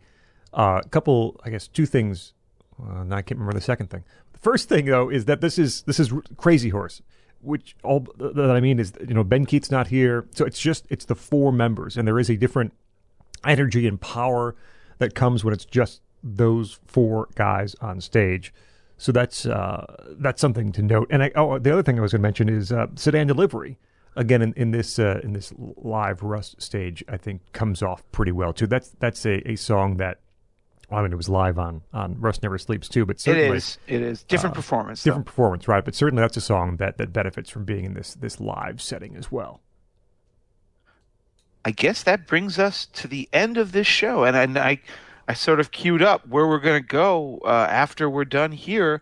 Uh, it's Neil Young in the 1980s, aka Neil Young gets. Oh, you thought Neil Young was weird already? Well, baby, you ain't seen nothing yet. To quote another Canadian contemporary of Neil's, this is gonna be a wild ride on part three. But yeah, I think I think this is the point where we say goodbye and God bless.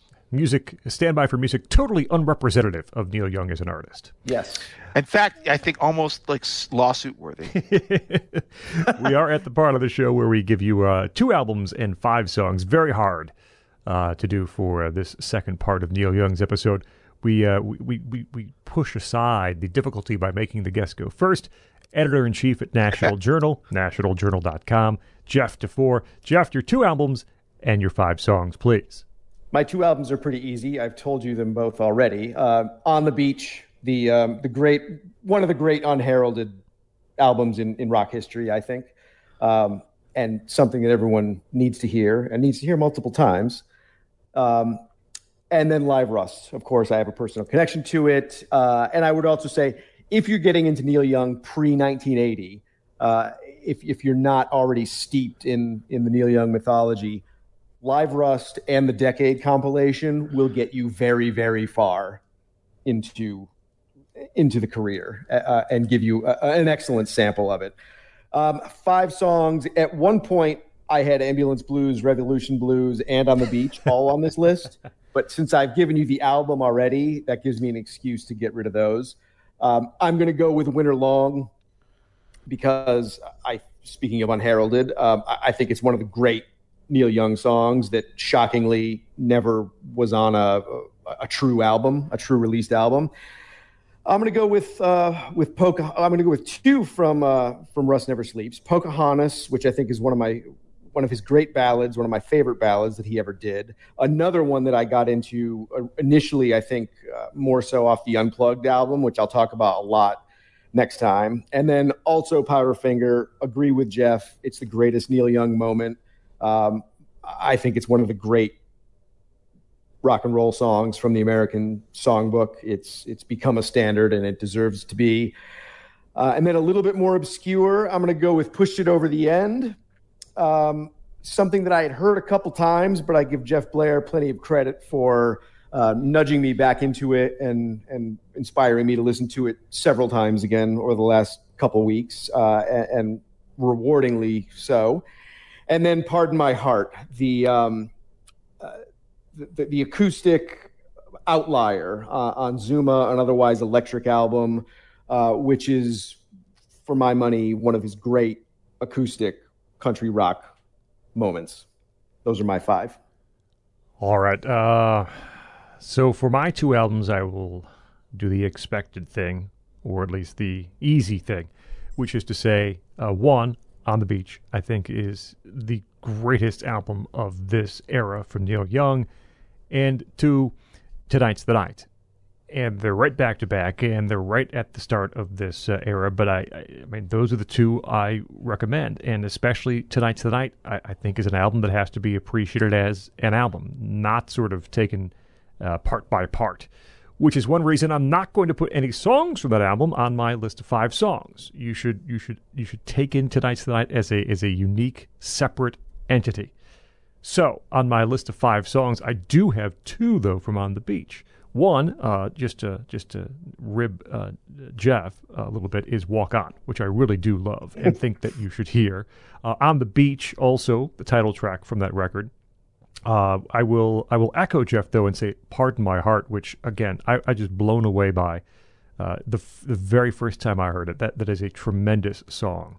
Um, Vacancy, great rocker brutal lyrics. Uh, vacancies on the list, and I will also uh, probably make it a trifecta by saying uh, Powderfinger from Rust Never Sleeps, also on my list of five. Jeff, over to you. All right. Well, you listed them out of order like the noob you are. So I will list the top two albums in proper order and say it's Tonight's the Night and On the Beach.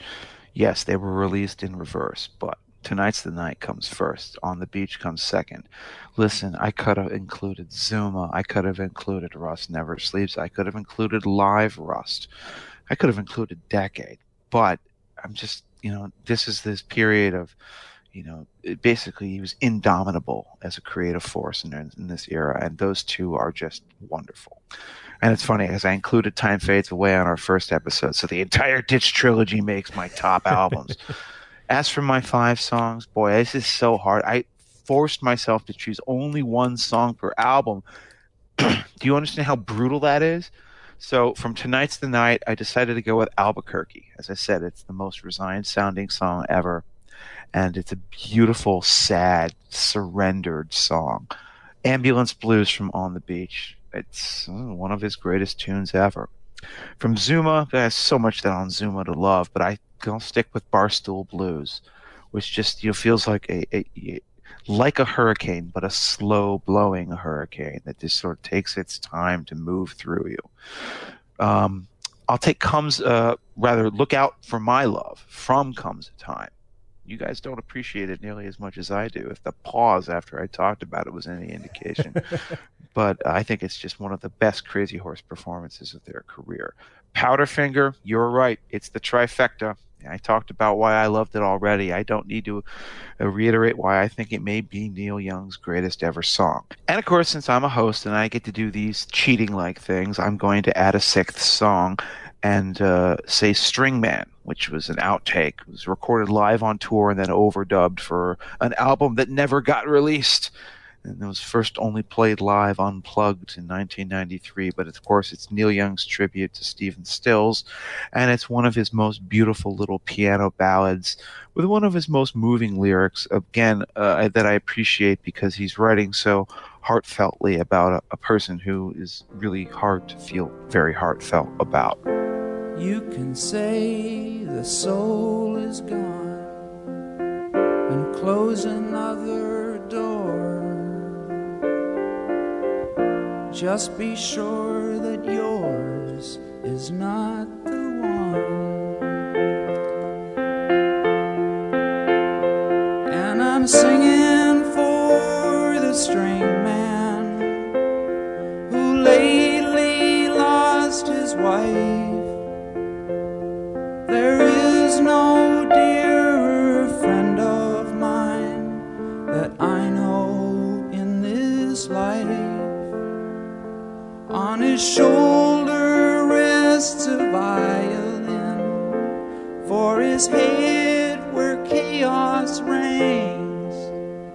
But his heart can't find a simple way to live with all those things.